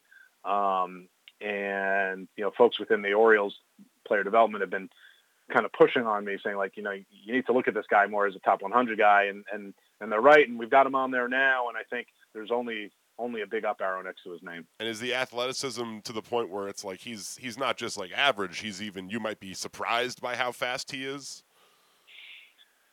Yeah, I mean, because you know, I think, you know, I, I what is he? He's six two, two ten. Yeah, like you know, like I think it's like the kind of guy that you know he, he he's he's kind of an average runner, maybe a tick above, Mhm. but his instincts are so good. Um, you know, so we'll just see if he gets a little thicker. Maybe he moves to third, but he's got you know a plus arm. He's got really good hands. That's why you give him a, a real chance to to to have him play short. You know, one of the things we have in the report is that he's athletic enough that the Orioles could move him around um, by choice, not because oh he can't play shortstop anymore. He is Jonathan. And he's Ma- moved. Yeah. yeah. I'm sorry. He's, he's moved around. He you know he he played some third. He even played a little outfield during instructs last fall. So uh, the sky's the limit for him. I like that. Jonathan Mayo, of course, at Jonathan Mayo on Twitter is how you follow him. MLBpipeline.com, MLB.com. Jonathan, is there anything else I can plug for you, sir? That's it. Hey, man, really appreciate taking the time. Uh, I know we're still a ways away from uh, this all going down, so we're going to have to reach out to you again before we get to that point because, as you pointed out, we could be talking about a wildly different mock draft here in a few weeks and maybe not, Absolutely. not having the same craziness with it. Jonathan, always appreciate you taking the time. Thanks for joining us this morning. Thanks for having me. Jonathan Mayo with us here on GCR for this week's MLB draft segment. Today's show also brought to you by our friends at Glory Days Grill. They're celebrating their 25th anniversary and they're giving you the gift of an amazing menu. It includes the zucchini fries, the smoky thigh wings, the barbecue chicken bowl with ancient grains, the double bacon and cheddar burger, the strip steak sandwich, the silver anniversary IPA, the turtle cheesecake. You can win a trip to Devil's Backbone. Just go to glorydaysgrill.com to find out more. You get the gifts as they celebrate their anniversary at Glory Days Grill. Again, glorydaysgrill.com. When we come back in, Booker Corrigan scheduled to join us. Did, uh, is the door unlocked? We might. Yeah, that might kind of jerks, aren't we? Well, we got to get us to break first, then we'll go let Booker in. We're in the Chesapeake Employers Insurance Studio of Pressbox. The annual MIAA Lacrosse Championships are coming live to Anne Arundel County for the first time ever. The MIAA Lacrosse Championships feature some of the nation's top lacrosse programs, as well as the future stars of the game. Join us Tuesday, May 18th, and Friday, May 21st at the Navy Marine Corps Memorial Stadium in Annapolis, Maryland. Tickets are on sale now. To learn more, go to MIAAChampionships.com.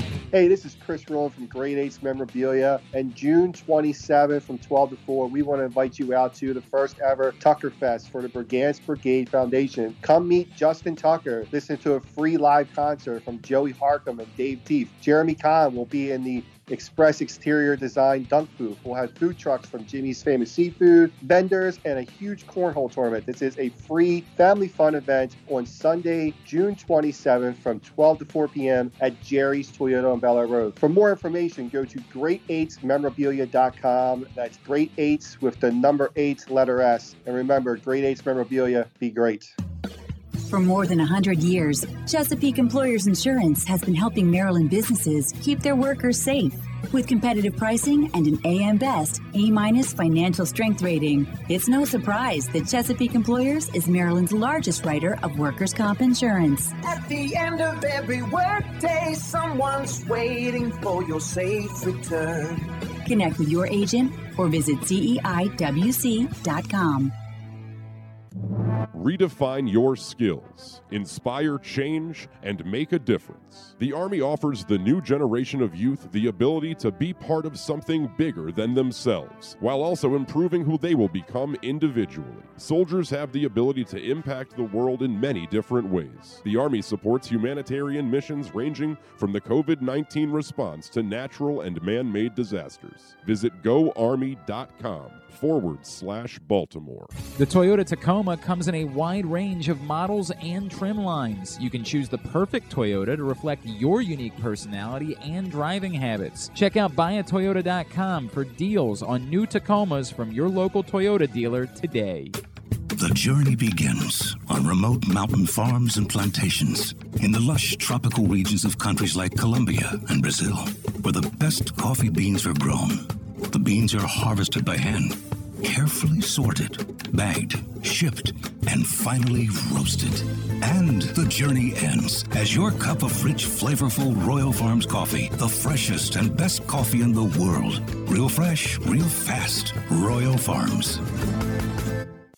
Hi, it's Glenn Clark for Window Nation. When it comes to cost and quality, Window Nation has you covered, saving you thousands more on your windows compared to national brands while providing the same, if not better, quality. Want detail? Window Nation measures each window three times to ensure proper fit, and after they install your new windows, they leave your home cleaner than it was before. Get 50% off every style window, plus put no money down, make no payments, and pay no interest for 24 months. 866 90 Nation or visit windownation.com. Tell them Glenn Clark sent you. Window Nation, the perfect fit.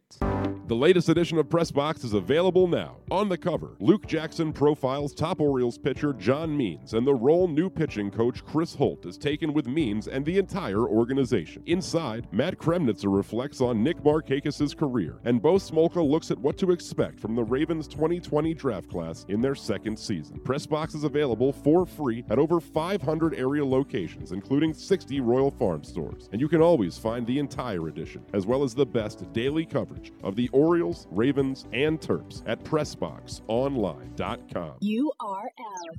You are listening to Glenn Clark Radio, Radio at glennclarkradio.com. If you missed it last night, Stan the Fan and Gary Stein caught up with Towson women's basketball coach Diana Richardson. That's available right now, facebook.com slash pressboxsports. Click on the videos tab, and you can find it as well at pressboxonline.com. Early in the week, Stan and Ross Grimsley caught up with great Boog Powell. That's available in those same locations. All of Stan's shows is always brought to you by C3 American Exteriors. Don't let the insurance industry get one over on you. Call C3 to get roof and siding repairs for just the cost of your home insurance deductible. 410 401 9797 or c3america.com. Look who's here. This man, what? What are you, what's your deal? What are you My doing? My air conditioning, the HVAC is broken. Oh, so you need you need somebody? You Yeah, need, I need a we'll- guy. We'll, talk to you. We'll talk to you about it. all that. We'll talk to you about it. Booker Corrigan is back in studio with us, and he's here to revel in the fact that through one weekend of the NCAA tournament, he has four points, and Kyle and I each have only two points. That's it's not not ideal. Not ideal for your boys. But you have Um, some talent left. yeah, I mean, I, I'm not. I'm not alarmed by anything just yet, as far as my team is concerned. You I- didn't go for a jog on, on no, Monday no, morning. No, I'm not. Well, I mean, my I I had two of the first four picks, and then I didn't have another pick until the ninth pick of the draft. And so my first two picks are alive, and then everything after the ninth pick is gone. That's you know, Yeah. it's the way it went in this one. That's I life of the I, I. I regret, as the voice of the Loyola Greyhounds, I do regret not picking Loyola with my third pick because I should have just said I'll support support my boys and I'll take them. I didn't do that. Mistake on my part. Yeah. I learned Well, I my took the Who's calling- Irish. Who's calling me? Don't they know who I am? I got important things going on around It's not here. me. This might be my insurance company, actually. Now that I think about it. I didn't know a thing. I still don't. But I have Thank two you. Dynamite, It's a- dynamite yeah, observation. Ignorance is bliss. Dynamite observation. Look, Georgetown looked really good.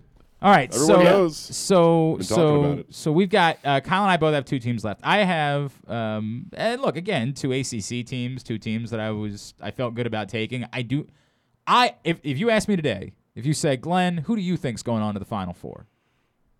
I think I've got one team going on to the Final Four. I think I've got I think Carolina's going on to the Final Four. Carolina against Rutgers. I'll take Rutgers. Well, As a matter of take- fact, I did. yeah, of course you'll take Rutgers. As a matter of fact, them. I did. No, them, Carolina's Chief. unbelievably Yeah, talented. they're, it's- It they're would just an upset. ridiculous. Look now, uh, Rutgers obviously looked very good last weekend. This is a little bit of a step up. This was last uh, last week they faced basically a face-off specialist. Good team, but they faced a face-off specialist, right? This week they face a really really loaded team. I I like having Carolina. I don't feel I felt good about Virginia. I don't feel as good about Virginia. I wish I had Georgetown. I would rather have. I think Georgetown's beating Virginia. Kyle has I Georgetown. know. What are, who are some I of the know. players you love on that Georgetown Yeah. side? Jake It was Carraway, you were telling me it about. was like- Yeah. I mean, Ewing it comes to mind Right. first. yeah, Patrick. yeah, of Patrick course. He was the real Yeah. enforcer down Yeah. there by the goal. He's, and Yeah, he can Iverson, of course. shots. Yeah, right. AI. Morning. Yeah. They really kind of set the tone for passing big men. You know that. Right, right. Yeah. Everybody knows that. I, I, I, I wish I had Georgetown. I wish I still had Georgetown after the first week. I'll tell you what, they have a lot of uh, remaining in the NCAA tournament are a lot of former Under Armour All Americans and that Mm. Crazy how underclass that event. works. Yeah, go to UnderArmourLacrosse.com and make sure you check. Did check I just out see there were another group try- of All Americans that were named recently? Yes, That- yesterday we put out Wave Two. Wave two, they call it. Yeah, Wave so we do it in four waves. Some I mean- local, some local kids on that list. I saw. we're That's weird. there. I can't Yeah, imagine. no, right? Eh, people from this area being good at lacrosse. That's weird. That would never seem to happen. Weird. Yeah, Yeah, right. yes, that is really weird. weird. All right, so let's talk about the tournament. So you've got four teams left. Yep. Uh, for those who don't know, that means the Booker got one. You get one point each for your first round wins. Your second round wins guarantee you two points. So Booker knows he's at least got one of those, right? Yep. Like he at least has one of those. A third round win guarantees you five points, and then of course if the you win the championship, you scoring is basically whoever wins the championship does not have to run. Essentially, essentially that's the case, right? Whoever gets the most Final Four teams of the other two is going to end up right feeling really good about themselves. Is going to end up Well, I feel you feel good about yourself no matter what. No, I I How only good it's, are you it's feel running that 10 entirely. mile? Oh God, the Baltimore ten miler. Go ahead, get Yeah, remind everybody. Baltimore 10 miler. It's going to be a fantastic event. It's going to be in Hunt Valley this year. Yep. Because Baltimore City still had some restrictions and we needed to get the permits signed and the course set and all that. So uh, it's going to start and finish in Hunt Valley Town Center. It's going to run right by my house, Gonna- right yeah. by. The, You're going to run right yeah, I'm going to run Wrong, right improper pronoun. It, damn it. I taught sixth grade long enough to know the I proper got a ba- I got a bachelor usage. party later that day. I am going to be. you'll be in great shape. I'm just going to be sitting there with ice That on would be my the thought, thighs right? the Yeah. entire time. Vascular, looking God. very vascular. God, what a nightmare this is going to be. Depending on how this goes this weekend, I'll run. I'll start running next week. I'll start. I'll get back into to, the game the game Walking? shape. Who's Virginia playing? Georgetown. Georgetown, Virginia is a big one. big for one us. for us, That's a big one for us on Saturday. That is That's that a really pretty big much one. is going to determine how e- whether you run the Baltimore 10 miler Yep. or, Or Kyle, Kyle- and I have to concoct a way for us not to run and you so run it Kyle anyway. reminded us that last year the plan was that you were going to go during the show. Yeah. You were going to take a day and run the or walk or make the trip. to Yeah. Towson, which isn't quite 10 miles as it turns out. It's a little bit less than 10 miles. But he was going to also So come it- back. It was there and back. It was a walk Wait, there well, that- and back. That's a bit more than 10 miles. Are Where? you, was that really what the plan Somehow, was? some way. Yeah, we'll figure out a 10 mile Yeah. distance. I'll That's cover what it. it was. That was that was the plan. I'll when we, cover You were it. gonna call we- in at various times. Yeah, you're going to check in during the run Yeah. to let us know how it was going and when Map you got to my run. Towson. Yeah, something. That was the plan when we uh, discussed this last year. So I'm for that happening again this year since Booker's too busy the day of the mm. 10 miler to actually run in the race. Yeah. Real Well, I'm- weird. how I'll either works. be in Florida broadcasting games on E ESPN3 or I'll be at the 10 miler as the No, I'm gonna, announcer. if I'm running, you better be there because it's I the know. only part of the day that I actually enjoy. It's the only. It's a wonder. It's a All wonderful your event. Let me make that fans very are clear. able to come out Yeah, high right. five. High five Glenn Clark. He like But- runs right but past his wife so Booker, can hug him. Yeah, but by the way, Booker makes it a. Re- oh, you think my wife can is going to congratulate me? She does not care at all. She's going to throw hot bit. coffee. Correct. Yeah. Literally, the last time she said, "All right, great, now come meet us so we can take the kids to the zoo." I mean, like Yeah. she did not care.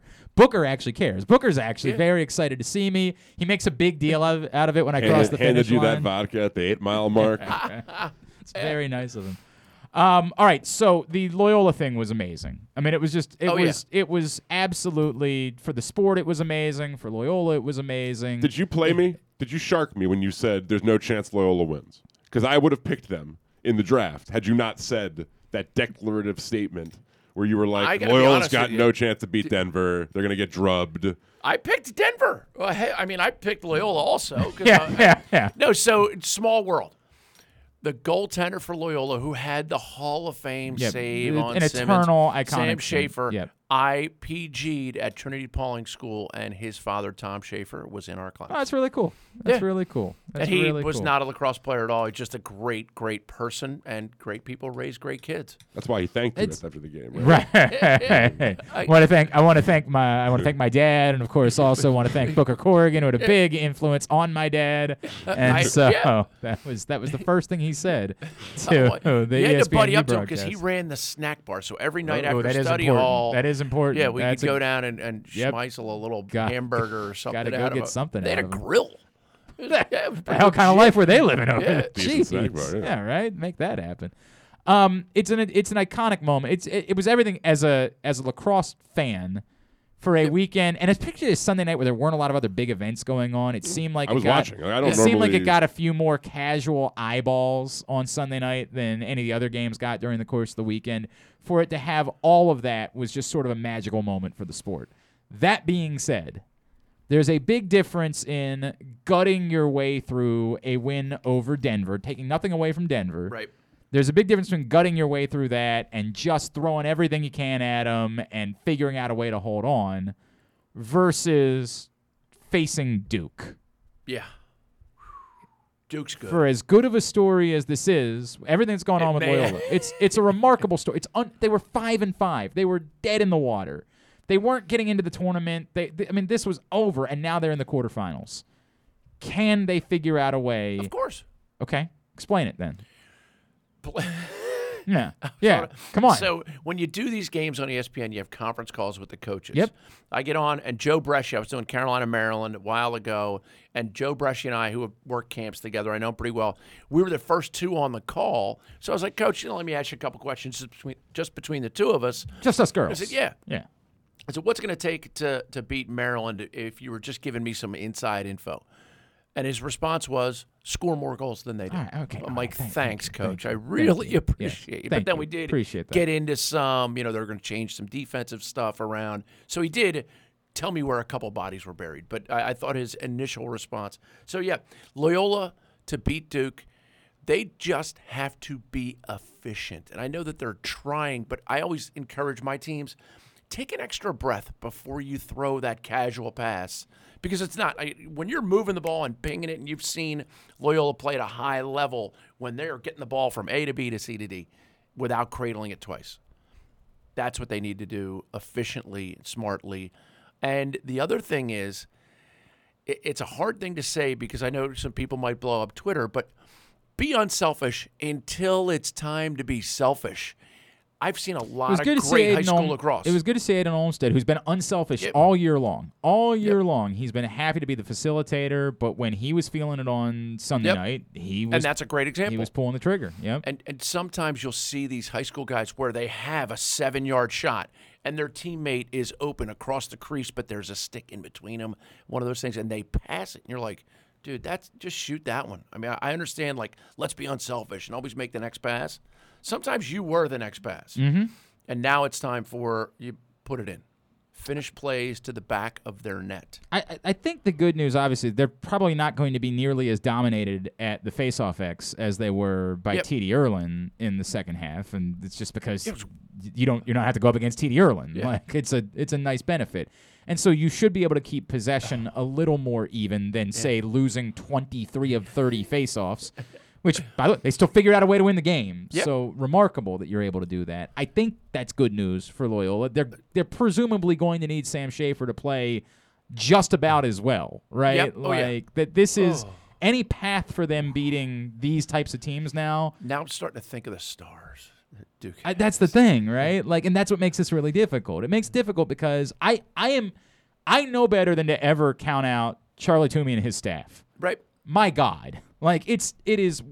They don't get nearly enough attention on national landscape. Maybe because the Patriot League doesn't get as much ESPN uh, as the other leagues do. True. They're on CBS and and and we do the ESPN uh, Plus broadcast. But like they, Charlie Toomey and his staff, it's it's a testament that they're back. It's not about one player. They won a national championship, then they got an iconic player, and now they're back in the quarterfinals after that iconic player is gone. Like it's unreal the consistency from him, his staff, and this program. It's And ridiculous. it- it's funny in college sports if you think back to Tennessee football, and they won a national championship. Yep. The year after Peyton, after Peyton Manning was gone, correct? T. Right. Martin was their starting. But That's so yes, yes. having that star is awesome. And Patrick Spencer, as good a lacrosse player, as good an athlete as you'll see in college lacrosse, and was highly decorated for all those reasons. But now they have a, a team that's coming together. And again, you talked about Charlie Toomey, uh, Billy, Matty Dwan, sorry, and Stevie Vakeness. Yeah, and some guy named. Mark Van Arsdale you might have heard of. Uh, Mark Van Arsdale. No. No, No, no. played at Hobart, won Yeah, four national yeah, championships, yeah, right. attackman of the year. No, nothing. Haven't nothing, heard of him. Nothing. Yeah, nothing ringing a bell there. No. Yeah, their staff is unbelievable. So I know better than to count them out. I'm not saying this is not. I'm not doing your bit. I'm not saying Loyola has no chance to go beat Duke because I I know. I know that that group of guys is going to put together something, and they're going to have a game plan for how they can go beat Duke. And they competed with Loyal or with uh, Virginia earlier in the year. They were right in that. It's just that Matt Moore kind of took over as the game went on and and did magician things in order to pull off a win. So I think I think they'll go be competitive, but there's a difference between going and being competitive and figuring out Yeah, a how way to to beat win. someone as loaded. I mean, loaded. Yeah. As Duke And is. they got that Adler kid in the goal who is Yeah. awesome. I mean, uh, all the talent in the world on the field, and then you add in one of the best goalies in Division One. So Duke, it'll be a, a tall order, but they're still going to play the game. Yeah, and Yeah, they're not going to wave it and just say, you know what, they're really good on paper. yeah, we'll just go ahead and So how about the. Maryland Terrapins? Who do they play? They Who do they play, Kyle? You and I were talking about they're playing Notre We- Dame. Oh, don't don't Yeah, let him off the Dame. hook. I- Don't I let him wouldn't off have, the uh, I hook. like to feed him answer. I Damn wouldn't it, have, he's the uh, greatest. Wouldn't We've, have gotten we've it. probably done a lacrosse segment every day this week, and yet he's still that has not gone through. He's there's something else going on in He his and I were talking last night when he set me up and you know, told me about the payment for We do- coming in yeah, today. Yeah, we, oh yeah. Oh boy, wait till Yeah. you see it. Well, Glenn brought the out A lot of commas. How often? Lot of How often comment. do you go to Glory Days Grill? Because we have we have the finest twenty five dollar gift card for you. Look, Oh, from what I yeah. I understand, love Glory Days. Jared Bernhardt, tough to stop. He named a player. He named a player. Logan Wisnauskas No, out of now Boys you're- Latin, the Lake feeding Show. him players. He named a player. No, so here's a here's one for you. Notre Dame is who Maryland plays. I know we, we I know. talked about this extensively when we were talking and of course, about you the know check. Booker's got a connection with Yeah. Notre Dame. Of Yeah. course. and it's But Notre Dame, His remember cousin is the coach or something? my cousin Kevin is the head coach. Yeah. Look at that. So no, but uh, remember Rick Mirer, the quarterback for I do. Notre I Dame, absolutely drafted did by the not, Seahawks Did not in the go first so well round. for him in the NFL. His son Morrison is a great midfielder, goal scoring midi for Notre Dame. Yep. It's pretty cool. It is. I agree that it's pretty cool. And I, I, the only look, I think my gut tells me, no offense, Maryland is a better team. Sure. And you know, I don't know. I haven't seen the Lax Vegas uh, tweet about this weekend yet. But if I, I have it. I think they're 1.5. I was gonna guess it was gonna be in somewhere in that neighborhood, maybe two. Right? It was gonna be somewhere in that neighborhood that Maryland would be favored. Which, by the way, absolutely does not mean that Maryland's unbeatable. And there is still this thing that looms over Maryland, which is we don't think you've played anyone quite like this this year.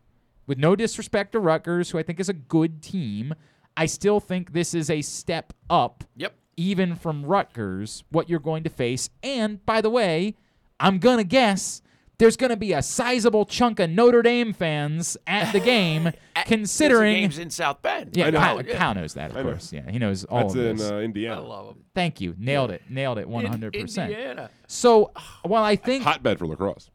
Yeah, well, everybody knows it's the sport that every, all the everywhere's a kids hotbed now. every all the kids in Indiana Right. grow up dreaming Right. of the opportunity to play lacrosse. So the point being, I I like Maryland. I think they're really good. I think they're they are absolutely deserving of being um, considered one of the probably three Mm-hmm. favorites to win the national. championship. I think there's three teams that separated themselves from everybody else as teams that should have been considered favorites coming into this tournament. Yes. With all that being said, I do not think this is anywhere near a sure thing for Maryland going to Notre Dame on Sure. Sunday. Well, then you were telling me Liam Entman, the goaltender for Notre Dame. I mean, Mm-hmm. Yeah. he he's big, he's athletic, he Right. does things well. Cousin Kevin is not afraid to jump into that ten man ride. Yeah, I was telling you Uh, that. Yeah. I Of mean, course, we know that uh, Logan McNaney is not afraid of a 10 man ride because we've seen Yeah. him score against the ten man. have man you ride. met Logan McNaney? I've never, le- I've never met him. No, The, um, I, I try and put this as respectfully because he look he looks like he's about twelve. Okay. He's a great Okay. goalie. I'm not throwing a dart here. If I want to throw a dart, I would throw a dart.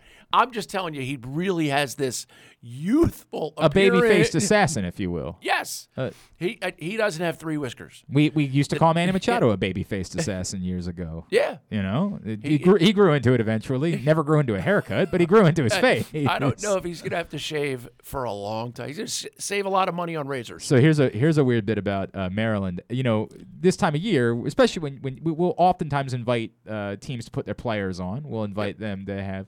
And so I, I, you know, I said, hey, if you'd like to get like a, a Bernhardt or Wisnauskas on the show, we'd be happy to have them. And, Right. and I kind of got a laugh. I got like a, do you you don't know those guys, do you? Yeah. It's like, Um. oh, and then, then John Tillman explained to me, they're roommates, and we are convinced that they go weeks without talking to each other. They just sit. They're roommates. Yeah. And we don't think they've ever talked to each other. They just don't talk. Yeah. They don't. They, they are not that. They're great players. Sure. They are. They are leaders, if you will, on the team, but it ain't vocal leaders. Yeah. they don't talk. Those guys. Do as I do and don't Correct. Don't I'll, wait for me I'll to go, say something. I'll go show you how to do it, Yeah. and then if you do it, great. But I ain't gonna be the one yelling at you afterwards. They're not those types of guys. Look, they're loaded. Maryland's loaded. They're good everywhere. Um, there's there's nothing. There is no knock on their lacrosse. The only knock I have is I haven't seen them face this Yes. caliber of team yet this season to know how they respond to it. It'll be interesting. Speaking of caliber teams, Yes. Spalding is playing in the A Conference. It's my guy. You know, it's my guy, Brian Phipps, of course. yeah. That's oh, my- and I actually had dinner with Brian Phipps and Brian Farrell last night. Oh, that's cool. That's very cool. They were cool. roommates as sophomores. I mean, phenomenal guys. Great, great guys. Great coaches. And I kept telling him overtime. Oh, oh. And they're like, no, no, no, 12 5. no, no, no, no. Nobody Right, wants right, 12 5. right. Overtime. For you, you need. You need and then to- I also helped coach them up a little bit. And I said, you know, when that lacrosse game goes into it- overtime, so you it, want was to score the- was this a really serious upset on Tuesday? Was this a Neither one. okay? That's what I was I trying to figure out. BL's very, very good. McDonough obviously came in undefeated, kind of like Maryland with the, you know, and they played everybody. The COVID timing for different teams threw teams into like a weird little spiral. Uh, and then Calvert Hall, great team. No they doubt. Lost, they lost their best attackman, Truett Sunderland, to a broken foot early in the season. And then they, you know, found a way to still endure and get into the semifinals, which was big for them. They Sure. took down St. Mary's. St. Mary's is very good. So this or is- was, I should say. Well, okay, fair enough. Yeah, I hear you. Not, they're not playing anymore. Yeah. So so tomorrow night, down in Annapolis. Yes. It's going to be a beautiful night. Oh my God, it's warm. It's it's and I, there was a huge crowd there for the the semifinals, wasn't there? Yep. I saw some pictures that uh, that were floating out there. I, was like, f- wow, that's I- awesome. I have a feeling Spalding is going to pack. Well, I mean, obviously it's a huge stadium, but they're gonna they are going to show up. And of course, BL they travel well. They're um, you know a little bit like the Notre Dame football of the MIAA, where their fans they show up. So Spalding and Boys Latin, but the Yep. other the other title games are tomorrow as well. Yes. Right. Yeah. Okay. I got it. I got it. It's Book- Kyle Booker and I were saying- talking a little bit about that. We yeah, thought we were just going to talk A conference. Booker today. said, "I'm concerned about the A conference. That's the one that I've cared about as the season has gone on. You can ask Dave Cottle about anything else that might be going on down in Annapolis. So I say we do that. Uh, of course, uh, the legendary former coach at Maryland and Loyola. Uh, I hope he's going to be my broadcast partner again uh, at Loyola moving forward. I hope that he's going to be back with us next season. Um, but uh, also part of Legendary Sports Group and making this happen down in Annapolis this week with the MIAA. He is, of course, Dave Cottle, and he is with us now here on GCR. Coach, it's Glenn and Booker and Kyle. It's always great to chat with you. I hope you're doing well. Thank you for taking a couple of minutes for us. Well, thank you for allowing us to speak about this MIA championship, and uh, I miss you, Glenn. Oh, coach, I miss you. I got somebody's got to help me with Gunkel. You know how it goes, man. somebody's got to help me with that guy. I love Gunks. I, I, I need you there, and that's always great to hear from you, coach. I always coach always checks in on. He's such a. I love coach. You know what I mean? He's just he's so good to me, and I always appreciate it. Um, what a crowd you guys had the other night. Um, it seemed like lacrosse fans were excited to be back out and supporting their teams. Great atmosphere, and I'm expecting the exact same thing tomorrow night, right? It's- Yeah, I think so. I think people, you know, with the mask mandates being removed, and it was a great spring day, and uh, I, I think people were, re- you know, the whole season, regular season, it was two parents for one player at the event, and thank, thankfully, you know, Navy allowed us to sell up to. Well, I guess we have no restrictions now Wow. and it was it, the the schools were. It was nice to hear crowd noise. It was nice to hear the passion of the wind. It was nice to hear all the stuff that we've missed for the last year and a half. Coach, let's get into the game. You have Spalding against Boys Latin. Your connection runs so deep. You coached both of the head coaches back in So cool. Maryland. So Uh, cool. So, uh, are you pulling for one over the other? Where's, where's Dave Cottle on, on this, or is it a I can't lose once the game is concluded?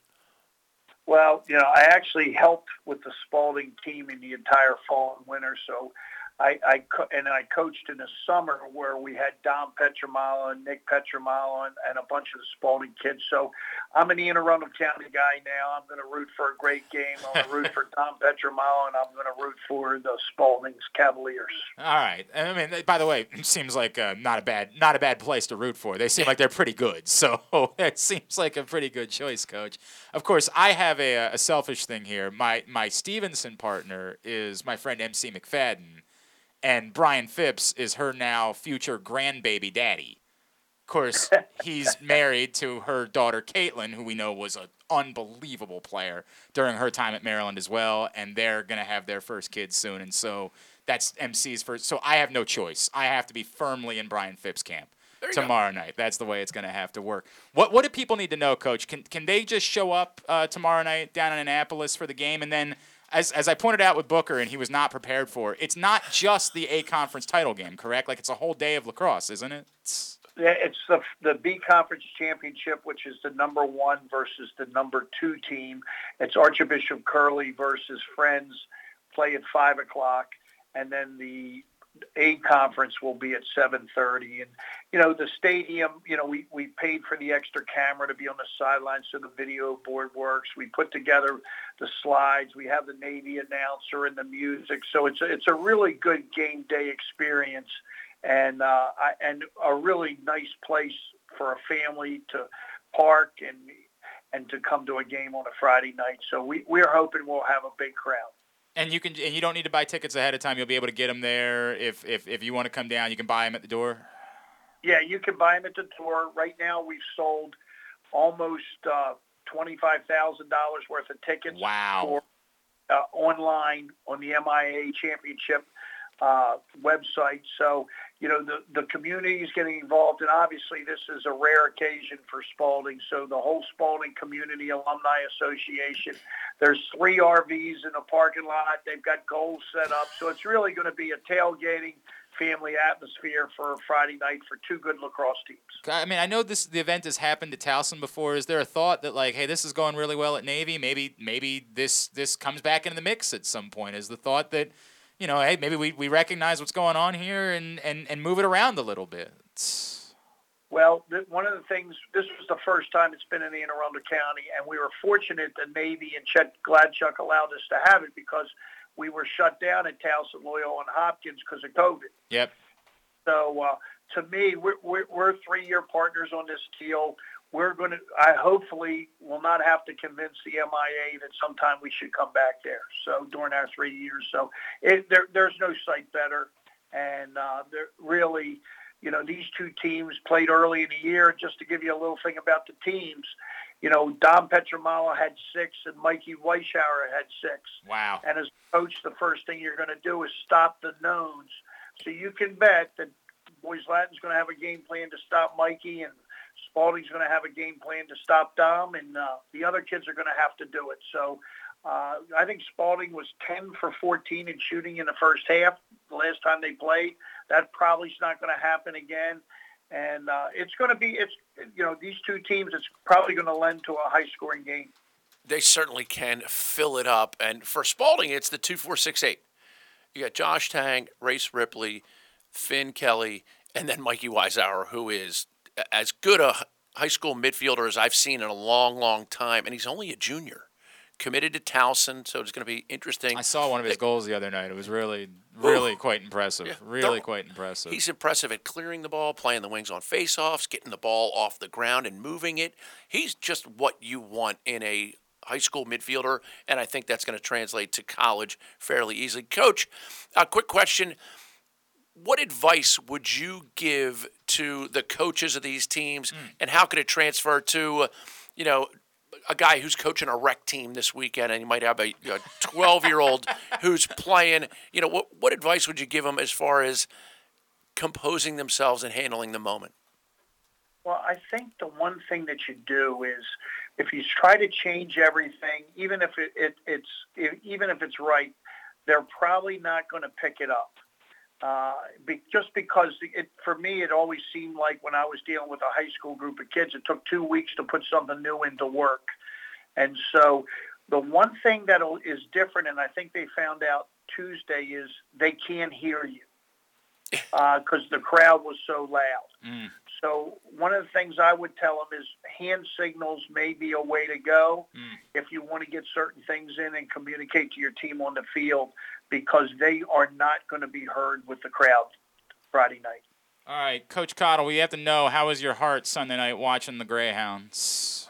How about that? Man, You know, I, honestly, uh, they had, you know, what a tough year. Charlie's mom passed away. They had the COVID at the Patriot League Championship. You know, uh, just uh, the most pleasurable thing I saw was Coach Toomey after the game and the smile that he had on his face and how proud he was of the team and how they kind of rallied at the end of the year to to be a normal, loyal team. And uh, to me, I know I think he stole one. Quite honestly, you know, you don't win usually games against quality opponents when you get beat up on the face-off X like they did. but- 23 of 30, Coach. They lost 23 of 30 faceoffs and figured out a way to win a game. Yeah, and that that's what's so impressive. And, and you know, the funny thing is, if you watch Duke play, you know, I think Loyola may struggle a little bit in stopping them, but Carolina showed you a game plan how to score on Duke, and that's to attack them from behind and step down and shoot. So I think that going into it, Loyola will have a plan offensively that may give Duke some credit. I just hope they can hold up defensively. And go, go ahead, Book. Coach, also Maryland Terrapins taking on Notre Dame. What's your analysis of those two teams? Well, you know, I thought the two teams that were the most together that I saw all year was one was Maryland. I just think they have a tremendous team chemistry and they seem like they really like each other and get along. And the other was Notre Dame. And Notre Dame is a team that's big and strong and can step down and shoot it. And I, you know, Notre Dame didn't play great against Drexel last week, but people don't realize they were in exams. They were taking actually exams in Denver the, the morning of the game. So I think you'll see a better Notre Dame team and against a Maryland team that has, you know, jumped all hurdles. So it's going to be a lot of fun to watch. And that Drexel team, Ross Blumenthal, their goaltender for Drexel, made some point No, blank I- save. no he doubt. played No doubt. fabulous lacrosse. No doubt. He was great. Well, he's he's a nice kid, Ross, but you know his dad is probably one of the most liked guys in Baltimore. He couldn't be a better, a kinder soul or a better gentleman. So, and Brian Voelker's got Baltimore connection too. And there were two former Glenn, there were two former Greyhounds out there playing for Drexel. Yep. Sean Quinn played for us as a defender, and Danny Burnham's son played out there. So Drexel's a team that I I've kind of rooted for also. Well, Coach, I need some help because I I, I, don't, I think you've seen I got a six year old who's playing his first year of uh, rec ball this year, and it's been a struggle. It's been a bit of a struggle. He like he loves it. He's having so much fun. He's just struggling like to not stop himself. He's he's like he's he's the ground ball stuff. He stops. And he just stands there trying to get the ground ball. There's no motion. We're still struggling with that. So I might need you to come up maybe at some point up to Monkton and hang out with my six year old and maybe get him straight. Because you know how this goes. He doesn't think dad knows what he's talking about. He wants to block out everything that dad says. He thinks dad has no clue. So I might need to hire you to come up to Monkton and work on work on some stuff with a six year old if you don't mind. Uh, you got it, and you wouldn't have to pay me. I would Ah. do it. Coach, you are. I'll tell you a story, Glenn. When my son was playing soccer, and um, uh, he kept making the same move every time. So I tried to get him to. So why don't you try this? Go in the other direction, pat at your feet or whatever. And he looked at me, and says, "Dad, you don't know anything about soccer." and that was it. I was kind of done coaching It's- my son. It's the way it goes. It's just if, if the coach tells him, he'll listen. If dad Yeah. says it, it can't be that. No, I don't. In fact, when You during would say the same exact thing. during practices, he'll come over to get water, and I'll say something to him, and I'll say, "I don't want to talk to you about it." He's six. He's six. Says, "I don't want to talk to you about." Wow. it." Wow. Wait till he's 14. Right. Correct. It's the nicest thing he's ever going to say to me. I don't want to talk about it. All right, tomorrow night down in Annapolis, uh, B conference title game at five o'clock. Uh, Curley and friends, and then of course the A conference title game, the big one, Spalding and Boys Latin as well, down at Navy Marine Corps Memorial Stadium. Coach, uh, congratulations on putting all this together. An awesome, awesome week for lacrosse fans in this area. Uh, can't wait to see everything tomorrow night. Always appreciate you hopping on with us. Let's talk again real soon, all right? Well, thank you so much, and thank you for allowing us to talk about the championship. Have a good Absolutely, Coach. See you, bud. Coach Dave Cottle, love that guy. Love him so much, man. He's the best. It- It's funny because he says, "Thank you for letting us talk about the championship." It's the A conference. Yeah, it's a pretty significant event. We're in Baltimore. Yeah, around Yeah. here. Around here, it's a Believe me, pretty significant event. It is huge. There's no doubt about it. and the that. semifinals, Legendary Sports Group did such an incredible job of making that a great event.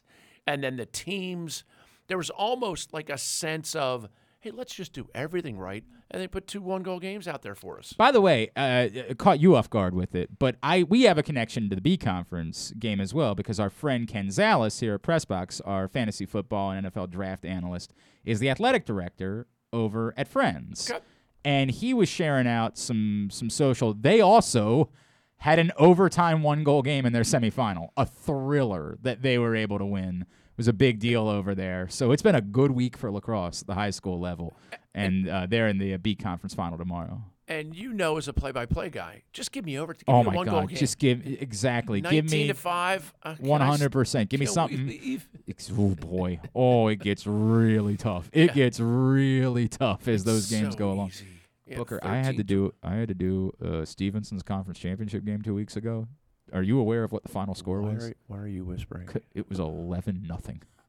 Was the final score? The score? final score was eleven nothing. The goalie played well.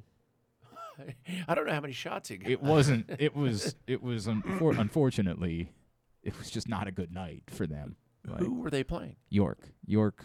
York's good. You know, that's, and they they played really well, and Stevenson did not. They've never been shut out in program history.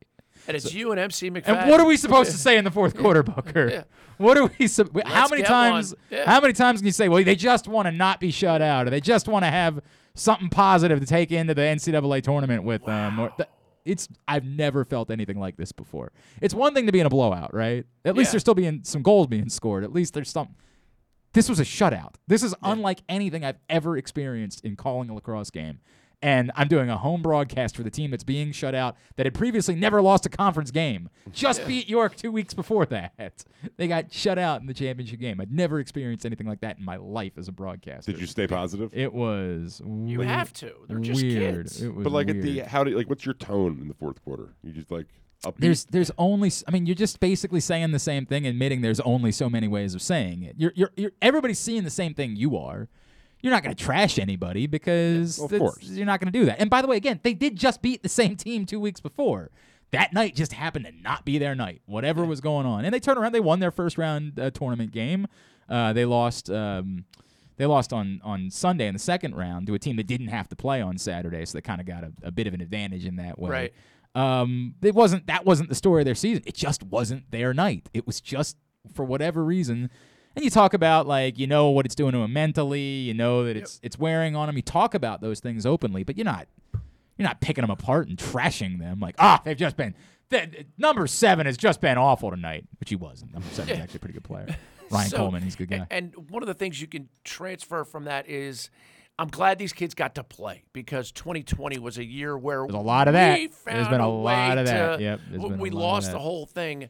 You know, the Under Armour All American Underclass tournament still took place. It was all disjointed because of states not being able to visit other states. You want to you want to you want to plug anything about that? Yeah, uh, the tryouts are coming up. The Baltimore tryout, DC tryout. Go to UnderArmourLacrosse.com and find out where you can be and how you can make that because it's great exposure for college recruiting. It's a great way to measure yourself against the best players in your region. And it's also a tremendous opportunity to make sure that you are putting yourself in a good position to establish your recruiting foundation. No matter what year you are, it's a rising freshman through no matter rising what year seniors. you are, Glenn. Are- Yeah, can we get a right. commitment right Yeah. now Yeah. What? that Glenn's son, Yeah. sons, Yeah. Yeah. Sons. will be I actually Under Armour All if I'm Americans, no matter you- what, no matter the skill level. No matter. If, I, if I'm being honest, I think I've got higher hopes for the three year old. Oh yeah, I'm just we're out there NASCAR? working while while the six year old is practicing. The three year old and I are out there working on ground balls, and I can he think cradle yet? uh, not really. No, no, no. But even when the six year old's cradle, It's a hard thing it's to wrap not- your mind around, but it's- it's a really easy thing to do. You know? Uh, yeah, I mean, once you know what you're doing, Right. absolutely. Um, but Once you he's get it, you but it. he's actually listening to me, the three year old. Like he's Well, that'll not change. saying, "Dad, I don't, I don't Right, want to yeah. talk to you about this." Like he's listening to me. He's excited about it. He wants to run. He wants to My this is the real problem with the, with the six year old. Really on the ground balls. The issue is he stops. His entire body stops. Run through the ball. Yeah. Exactly. He's not there yet. He's not, and and a couple of the kids are. Not all of them, but a couple of the kids are. So that one kid got held back four years. Right, right. Yeah, it's real weird. like, wait a second, this isn't ba- supposed to be based on grade. It's supposed to be on age. He's like, well, he's, you know, that's the way it goes. His name's Uh, Carlos. Yeah. He's from Quick the bench question. warmers. Not at the table, Carlos. I thought it was Danny. I thought it was Danny Almonte that you were talking about. So, does the six-year-old carry his own equipment? He's gear? Oh, that's a whole other thing that we've been struggling with. The the moment practice is over, he does two practice because we make him do it. The moment practice is over, he and one of the other boys on the team, Bartley, His name's Barley. practice ends. They come over, we get their helmet off, we get the gloves off, right? And the moment the helmet and the gloves They are just off, start fighting. The exactly, gloves bare are knuckle boxing. No, they're they're racing. There's a big old hill uh, at Hereford Elementary School between the Love parking it. lot and Yeah.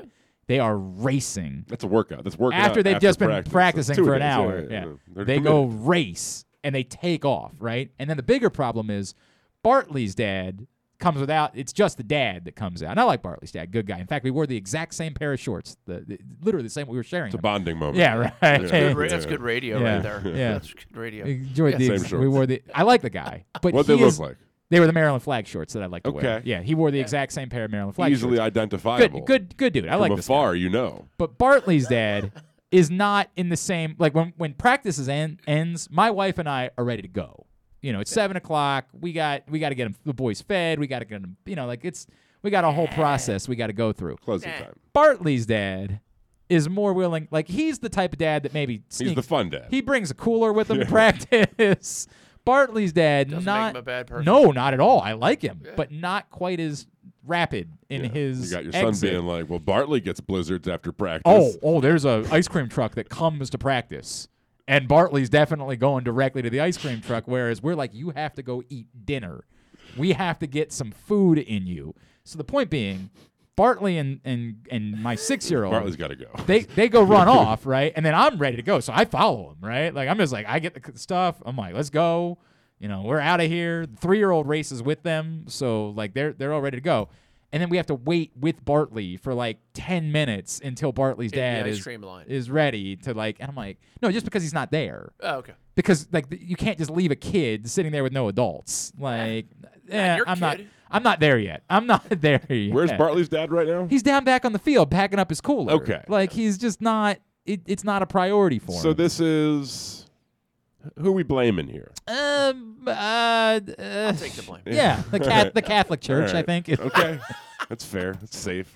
I've got a really great finish this. Before you go, can you do a finish this? 'Cause we got to take a break still and get a tidbit tubular. I just been sitting on this finish this, and I want to get to it today because this comes from the the paper of record. This comes to us. Democracy dies in darkness. I think you've heard. The Washington Post gives us today's finish this headline. Finish this brought to you today, and I got to flip back over to the other side of the page. Finish this is brought to you today by ooh, C3 American Exteriors is who brings this to you. So oh no, I already did the second C3. What have I not done today, Kyle? I need to do uh oh, you know what I need to do? I need Window to do another Window Nation. They got an amazing offer for you at Window Nation right now. Holy smokes. You hear about this, Booker? I'm excited. percent off. HVAC? 50 per- uh, unfortunately, no. Fifty percent off all styles of windows. That's good. That's good to begin with. Fifty percent off all styles of windows. You don't have to pay anything for two years. Wow. And when I say anything, I mean no money down, no payments, and no interest. So you're paying 50% of what you would have paid, and you don't have to pay any of it for two years, and there's no catch. They're not tacking on, well, yeah, but you got to pay 10% more. yeah. Exactly right. None of that. WindowNation.com, 866 90Nation. Tell them Glenn Clark sent you. Window Nation, the perfect fit. All right, um, this is from the Washington Post, and it is a doozy. So much so that I wrote it down, and you can look at it because you're not. This is this is going to be troubling. I'm not that bright. Yeah, a blank could turn some blanks into blank blanked, and it's hyphenated. Blank blanked, and then in quotes, blank blanks of blank. What are you doing? I, you're you're gonna understand once you understand the high. I wrote it down so you wouldn't have to do what you're doing. You can look at what I wrote down instead. I like to do what I'm doing. Well, I don't want you to do. I'm gonna make it do what it do, baby. That, that's. Uh, hang on a second. Hang on. I'm gonna read it one more time for those playing along at home. The millions upon millions, the Rocks fans that are playing along at home. A blank could turn some blanks into blank blanked, then in quotes, blank blanks of blank, unquote. Okay. Work through this, I guess. A law could turn some humans into uh, half baked uh, mounds. No. Uh, uh, uh, sentient Hmm? Folds of skin. No, but I, it, you did a hell of a job just to get through that. Booker, do you just want to guess any of the words and what they might be? I ca- a fan. A fan. It's not a fan. No, it's not A a, fan. fan but it turns. Uh, but you know what? I'll give you. It's another word that starts with F. A friend. It's not a friend. A f- fire truck. It's not a fire truck. it's a word that starts with F and ends in U C K. Yeah. Yeah, I knew that was coming. Yeah, it's fire truck. A ferry. I mean, hey. A N- It, it could be headline? any any form of ferry. No, Right, it could be a like- boat. It could be a, like a you know, Tinkerbell sort of exactly deal? right. No, none of those things. A Have you ever gotten one of these right? close no, actually. No, That's close. no, not, on at- first try. not No on way first on first try. try. no. Uh, there was an Incubus record once. The, it was a two-word title. The second word was Among Us. Fungus Fungus could is the turn first word. A fungus. fungus. Wow. You Nice honestly call on your Incubus, by the way. Look at you. I didn't know you were a, you're Brandon Boyd guy over here. A fungus could turn some molds. No, no, no. It's gotta be weirder than that. Um, uh, p- uh, rabbis. Okay. Into uh, priests. Uh, this is a tough part here. Yeah, it's tough. Priests. Uh, no. Uh, recently priested. I don't know if Mm, that. I don't works, know why but that would be we are. hyphenated, though. It is. Okay. Uh, wait, is this hyphenated? I said that the blank blanked was hyphenated. I didn't have that. And I have also showed it to you. So don't this believe is in on your you word. and no one else. I believe myself and myself only. Yeah. A rabbi. No, wait. A A, fa- a fairy? Is No, that what I keep have? going to fungus. We've established Nah, I fungus. don't like it. Yes. No, a that's the fungus word. could turn some rabbis into All right, the next fully blank- formed. Okay. Which- also not hyphenated, but sure, let's go with it. Only because it's the Y. It would be otherwise. actually don't even know that this term has to be hyphenated. If I'm Well, being now look at you. Look But at you, is. just It trying is. to And this is in the. Washington Post, so I'm going to Yeah, guess they know it's what a they're rag. doing. fully formed. fully formed. Uh, great balls of fire. Okay, the second word is is a very topical word right now. Orgy. Is that is that a topic or is there? Isn't a- it always? Uh, fair enough. I mean, right now specifically, in this moment, it's a very topical f- word. Lacrosse. No, not okay. Thank you. The greater, in the in in the in the region in the greater Cicada. cicadas is the second word. Third time's the charm, huh? cicadas. A, fungus, could could turn some cicadas into blank blanked blank blanks of blank. Blood crazed. Crazed is the correct word. Um, blood crazed. It's not blood. Well, that's what it is. It's not blood. blood crazed. Violence crazed. Still not it. Uh, war Food crazed. I think we've all been this this term. Sex crazed. Sex crazed. Isn't that what they already are? Sex crazed. They're only existing to have sex. Now get to the last part. balls of great balls of fire. Not great balls of fire. This one you're never there's there, I've never heard these four words together. Average balls of fire. Never heard the. All right, you know what? I've never heard those four words together. You're right. Yeah. The last word, not great. Not great. Um. Oof. The S is really throwing me off here. I guess it's just plural. yes, that's Um, exactly what it is. Of death. Of death is correct, Booker. Yes. Of death. I But participated. but I, I have no idea that this combination of words does not normally go with death. So let me do the whole thing fungus here. could A turn fungus could turn some rabbis, No, Some we're not cicadas. cicadas.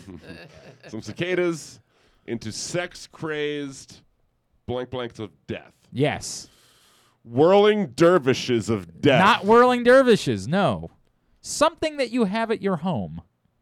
Can openers of death. You're you're not I mean like it's not a can opener, but you're sniffing. You're, you know, it's a Trash compactors of death. Okay, no, but I mean Orgy rooms of death. something you probably everybody has at their house, not just you. Yeah. Yeah, not just you. Uh, it's something you have on your dining room table. Orgy rooms of death. Center, centerpiece. Interesting. Interesting.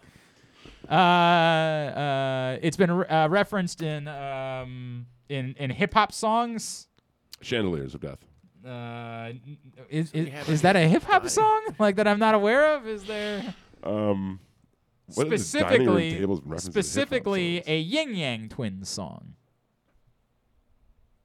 Well, I think this- it's us specifically. Are when you we're sure about it's not orgy related? I know it's not orgy related, but they did encourage you to shake it like a A salt shaker. Salt shakers of death. But that was the Saint. that was that- correct? was that the? Was that, Is that what Yang it Twins? is? That's what it is. Was that is. Saint Lunatics. No, that was the Was Yang Yin Yang Twins. Twins? That I don't the Yin Yang get Twins. sex crazy with uh, Lil Jon, I salt believe. shakers. Sa- That's I'm with you, Book Booker. Let's read on. Yellow white fungus grows inside the cicadas, filling their insides and pushing out against their abdomens. One by one, the rings that compose the back halves of their bodies slow off. Slough off? Is that what that is? I don't. It's S L O U G H. Yeah, I don't mm-hmm. know. And fall to the ground, driven by a chemical compound in the fungus, and now lacking butts and genitals, the bugs try to mate like crazy.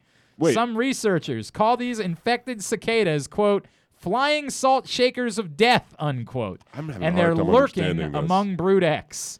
Unlike other Should we be concerned? I don't know yet. Unlike other fungal pathogens, the fungus M- M- Massospora cicadina No. doesn't kill the insects on which it grows. Instead, it forces the cicadas to act in ways that promote the fungus's spread.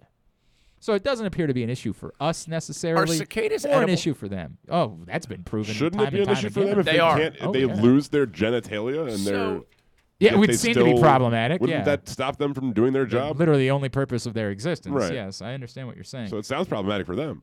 All right, Th- that's what people can immediately recognize uh, as this is a zombie. This is quote. This is a zombie. This is no longer a normal cicada. Something strange is happening here. Unquote. They keep Said saying this Brian- in terms that I should be worried. They're yeah, saying it like zombie I cicadas. should be worried. Said Brian Lovett, a postdoctoral researcher John at West Virginia University. Yeah, Oh, yeah. John Lovett. We Love Brian. Uh, you've, you've been a fan of his work for some time, haven't you? Oh, yeah. Brian It's- Lovett. yeah. Has been studying his work. Orgy room. Who co It's weird how many salt Classy. shakers. It's. Weird how many salt shakers you keep in the orgy room, though. I don't know You what the see it. purpose It's tasteful. is. I mean, if you say so. Literally and figuratively. He co-wrote a 2020 study about the fungus. Scientists have known about Massospora's effects on cicadas since the mid 19th century, but the fungus has cycled back into the public eye with the emergence of Brood X as billions of cicadas that have hidden underground since 2004 pop So up are, on the maybe we're not in danger, but will I be disgusted, I- more disgusted like- when I see one of these But will than you know normal? the difference in a cicada that doesn't have a butt and a cicada that does? Yeah. Will you be able to tell that? Are you? Are you are dra- you drawn to that? cicada That's butt not the first thing you expert? see. I think I You're ran. checking out cicada butts. Yeah, Kramer? Kozler, Kozler, Kramer, check, check out that butt. And his friends are like, well, she, she's nice, but like. I mean that one. Yeah, he was like, I wasn't talking about it. I her. think I saw one today on my run. I think I did, but I'm also not positive. Like I, I ducked when I was running by a tree because I thought I saw one hanging on a leaf. But I've been shocked at how I have not really seen Neither any by Patterson Park, and I'm just kind I, of. I've been stunned. I have not seen many by me, and I live in the middle of nowhere. so is it just like we're getting cocky, and in a week it's going to be? Oh, almost. you certain. In fact, a lot of people said today was It the gets, day. like, 90 degrees, it today hits was the day that they all started coming out. emerge. Yeah, they all started coming out. beautiful. Wow. All right. Any good recipes for cicadas? Everybody, the bit You everybody's trying to do is to just put a and, and to put Old Bay on them because it's like a this is the most Maryland thing you could do. But is, are they Old actually good? cicada. Like, is it, I know that no, we have a. But they're a. not good. Of but I don't- They're not Bugs. good. I know, but, But grill, like if technically, you like, put it over a fire, and then let it cool and It's not some meat Old like the way And then what I happens eat if one. you, what happens if you I'd eat eat the- one if you if you eat one with the fungus? if you lose if you lose our bet you have to eat uh, some cicadas. Okay. If you don't finish in first place, so even if you don't have to Whoa, run, whoa, whoa, no, no, whoa, I'm whoa, saying whoa, whoa. if you don't What, finish you in don't first place, subscribe you to got the four Ricky points Bobby right now. Yeah, theory you get if you're first, not you're first, last. you're last? The loser's got to go. That for was the, actually Reese Bobby. Well, yeah. Ricky thank you. Bobby The lives losers, the as losers well. got to go for a run. But you, if you don't was finish high in when I first, said that. if you don't finish in first, no matter, yeah, Egregious. this is egregious. it doesn't even make I'm sense. A. You can finish in second. veteran. Hell, you can finish eighth. I don't think.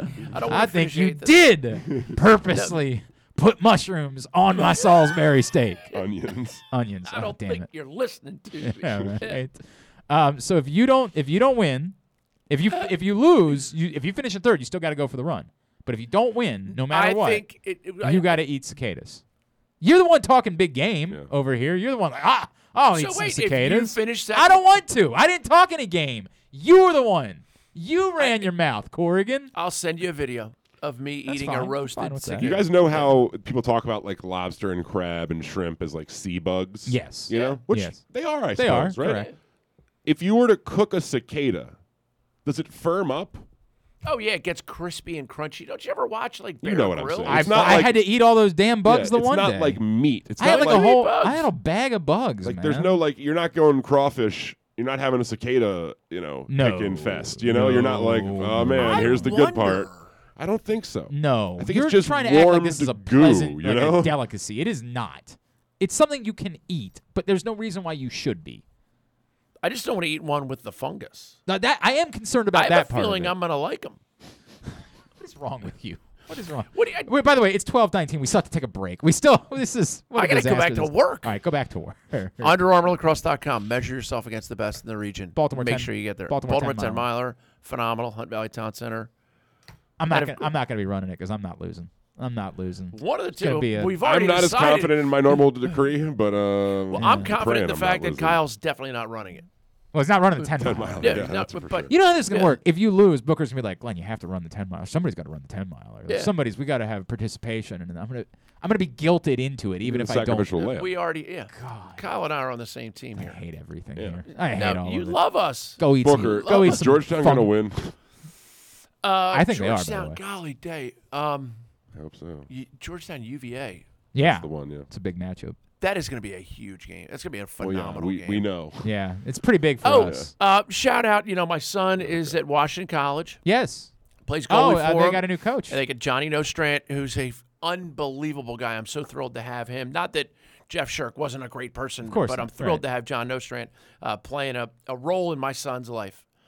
Uh, and my daughter Mary, she's going to prom on Saturday night. But she's not playing lacrosse. Yeah, I think I Kyle, are you going with her? Who's taking Mary? to Oh, we is that? I didn't realize. One I think two. we. You have a tux? You know what we I'm could do? driver. We could do the Okay. co. We could do the co. Love that. We could do the. Like, hired. By the way, there was nothing. I took I, I, a girl that I adore to this day. I love this girl. I I I was her date to a ring dance. We were friends, right? and and her father, who I also lo- like, I'm I still love her father to this day. Ring dance. Yeah, I think The so. ring dance. This is in junior year. You get your ring. We had a dance related Sure, the night yeah. you got your ring. There was the ring ceremony and then the ring dance afterwards. And so I was I was her date, and her father was trying to explain that we were not dating. We were friends, which I was a little offended by. I'd Like, like I- to hear that from the dad, I think. yeah, well, I was like, I was like, are you saying that you wouldn't want me? But the way he described it as, like, who'd you hear this like, from? like, like we were doing pictures and all at her house, and somebody asked about me, and he was like, "Oh, that's Glenn. He's her escort to the dance." Oh. And I was like, He "Wait, was- yeah. wait a It's like, second. when do I get Like, paid? yeah, right. Wait, how does this work exactly? Where's your room? Yeah, all right, all right. exactly. We gotta go. We gotta go. We gotta take a break. We gotta finish up the show. I love you. Love you, and I Uh, can't wait to be back. We'll talk to you next, Next week. week? Yes, yes. We will talk to you next week. Let's and go will have you Irish. Back in here. Mm, Come on, yeah, Irish. I need not- Maryland not- to go ahead and win that one. I don't even. Yeah. I don't really care about the. It doesn't. I don't have a team involved, but I would prefer it to be Maryland as well. All right. Uh, Book Booker will be back next week. you next better week. get UVA or Carolina. Oh, well, I, I feel good about Carolina. That's great. Carolina's sort of like my. Uh, I got Rutgers. Help me, Obi Wan. You're my only hope at this point. Mobil One full synthetic motor oil helps extend engine life. Visit your local Jiffy Lube service center. Ask for Mobil One. We'll come back in and wrap up all of this nonsense next. It's Glenn Clark Radio.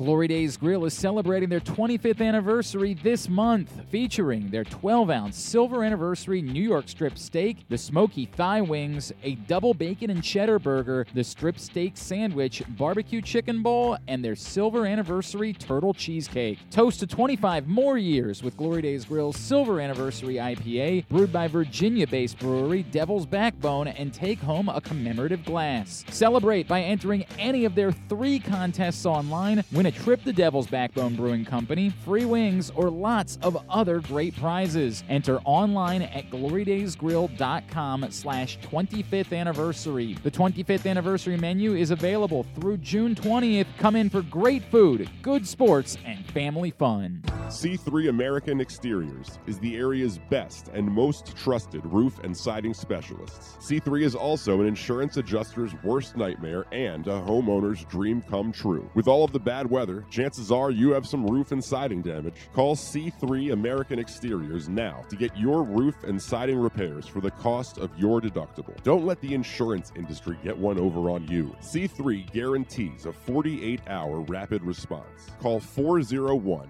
9797 or go to c3america.com for a free analysis.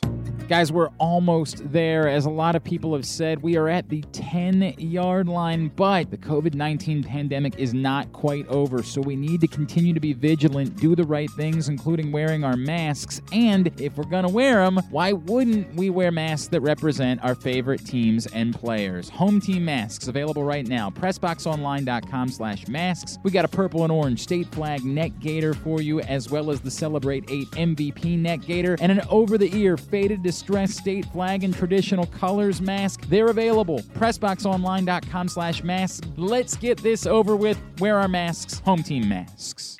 Baseball is back in full in 2021, and the Bat Around has got you covered from bell to bell. Hi, I'm Paul Valley, and you can catch me along with my co-host Zach Goodman every Saturday morning from 10 to 12 on the Bat Around right here at Press Box Sports. We'll break down every win, every loss, and everything in between, plus tell you who we take to rake each week as the Orioles look to get back in the hunt and bring competitive baseball back to Baltimore. Catch us at PressBoxOnline.com slash the Bat Around or at Facebook.com slash PressBoxSports. That's the Bat Around every Saturday morning from 10 to 12 right here at PressBox Sports.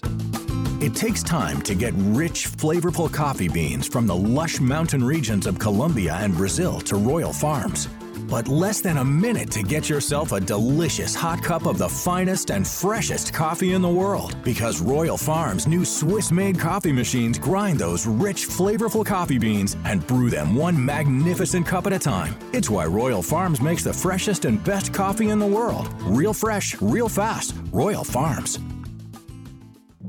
Redefine your skills, inspire change, and make a difference. The Army offers the new generation of youth the ability to be part of something bigger than themselves, while also improving who they will become individually. Soldiers have the ability to impact the world in many different ways. The Army supports humanitarian missions ranging from the COVID 19 response to natural and man made disasters. Visit goarmy.com forward slash Baltimore.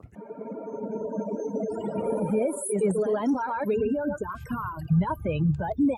All right, back in here in GCR. We are so late. Uh, Great 8's Memorabilia is hosting Tuckerfest on June 27th at Jerry's Toyota. It's going to be an amazing day with Justin Tucker.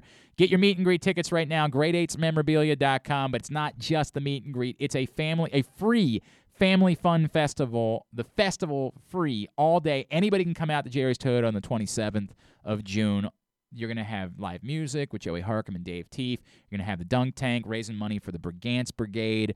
Uh, Jeremy Conn's going to get in the dunk tank, cornhole tournament, or as Kyle calls it, a cornament, as well as food trucks and other. It's just going to be an awesome day of fun at Jerry's Toyota for Tuckerfest on June 27th. Great8smemorabilia.com.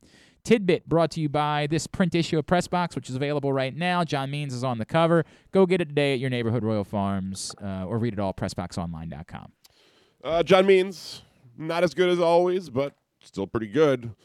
He has a 1 7 ERA now this season, and well, a sub one sorry sub 0.75 WHIP. He's the 21st pitcher since 1901 to have a ERA of 1.7 and a WHIP of 0.75 or better in his first nine starts. Not bad. They include others to do so. You know, guys like Justin Verlander, Chris Sale, Clayton Kershaw. Oh, I don't know, Matt Harvey. Mm, mm, that's uh, Veritable who's who. That's uh, Veritable who's who. something. In his past 13 starts, his 1.65 ERA is the best by an Orioles starter since some guy named Jim Palmer. He's okay. Means currently, despite not recording a win last night, still has a 4 and 0 record. Okay. He is one of 3 starters this season with at least 4 wins and not a single loss. Hmm. Can you Probably name- not DeGrom because he pitches for the Mets. It is not. Uh, g- I, g- uh, by the way, Corey Kluber threw a no hitter last night. This is how how commonplace no hitters are. We didn't even talk. We Mhm. didn't even get a, n- a He's a mention. Yankee. We don't acknowledge That's those true. sort of things.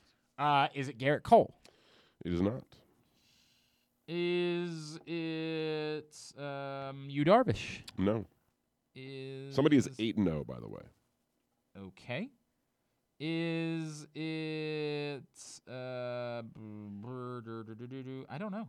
I don't know. Is it Gausman? 4 0 Hey, for hey. Kevin Gausman. There we go. That's a winner. was the, the kicker there, if you will. Am I going to get any of these other ones? The 8 0 pitcher is a quality pitcher, but he's not one of the, um, you know, he's not your proverbial Cy Young candidate. Give me a although he's division. a good young Give me a division. NL Central. NL Central. Uh, uh, is it a Woodruff or Burns? No. Sounds like a, a law firm, by the way. Uh, is it uh, is it Flaherty? It is Jack Flaherty. Okay. 8 and 0 in nine starts. But what's like what what are for St. Louis. The two six one. Okay. E All R right. A All right. or two five three. Excuse Okay. me. Even better. And fifty three strikeouts. in Uh, is there anybody else in the NL Central? Uh, you got them all. That's it. Okay, I got all the. Oh, those are all the pitchers. Yeah, there's only oh, three, oh, including okay. John Means. There's three. Wow. All right. Very good. Excellent. All right. Uh, Tubular is brought to you today by KNS Automotive in Hampden. For over 40 years, KNS has been restoring, repairing, and maintaining foreign and domestic vehicles. The focus on exceptional workmanship, quality customer service, everything from oil changes to major body work. They got you covered right now. 410 235 6660. Go to knsimports.com. K and S Automotive, knsimports.com. Here's what's coming up totally tubular, like literally in seconds. The Orioles are playing the Rays. It's like I- we're barely going to finish the show before the game starts. Um, as they wrap up the series, Dean Kremer is on the mound for the Birds. Rich Hill, a former Oriole, goes for Tampa. Uh, Nationals Cubs at 2 on MASN, also on MLB Network if you happen to live in New York or Dallas. Uh, we get Yankees Rangers 2 o'clock on MLB Network, followed by Astros Athletics, and then Red Sox Blue Jays at 7.30, Diamondbacks Dodgers at 10.30. YouTube Giants Reds coming up right now as well. PGA Championship coverage is on ESPN Plus until 1, then it moves to ESPN. TNT's got the Pacers Wizards play-in game, elimination game tonight at 8 o'clock. Uh, NBA TV, Seattle Storm, Minnesota Lynx at 8, NBCSN, Penguins, Islanders, Game 3 at 7, Golden Knights, Wild, Game 3, 9.30, the USA Network for Panthers, Lightning, Game 3 at 6.30, NHL Network, Canadiens, Maple Leafs, Game 1 at 7.30, WWE Network for NXT UK at 3, Impact at 8 on AXS TV. Some non-sports highlights. Oh, Hank Azaria is on Corden. Um, Yo Yo Ma is on Colbert. That's a highlight. Um, Oh, the Vi- the Dark Side of Football thing starts on Viceland. If you It is, yeah, tonight. The Dark Side of Wrestling's been a huge hit for Viceland, and so they decided to expand it. Dark Side tonight's of is Football. about Bill Belichick. But what specifically is The dark arts of Bill Belichick. It Yeah, but dark is not it supposed. says Blah, blah, blah, blah. Belichick boasts the most successful history. I don't know if you heard. Uh, his reputation as a master, it says mater, but I believe they meant master. Yeah. Tactician have been muddied by scandalous allegations. See, that doesn't cheating. like Dark Side is normally a little bit worse than Drugs just stuff. yeah. I hear you. All right. That's tonight at 10 o'clock on Viceland, if you are so inclined. Uh, Mac from Sunny is going to be on Seth Meyers. Is he doing something with uh, Ryan Reynolds? Did I see that? Well, they own a football team. Or Oh, that's what it team, is, a yeah. soccer team, But yeah, he'll be promoting, I believe, Mythic Quest. Oh, right on Apple TV. Um, stuff and things. Check it all out. GlennClarkRadio.com. Thanks today to Boo Corrigan, Dave Cottle. Thanks also to Jonathan Mayo, as well as to Stephanie Ready from NBA TV. We'll get it all up in the greatest hits section of the Archives. tab at GlennClarkRadio.com.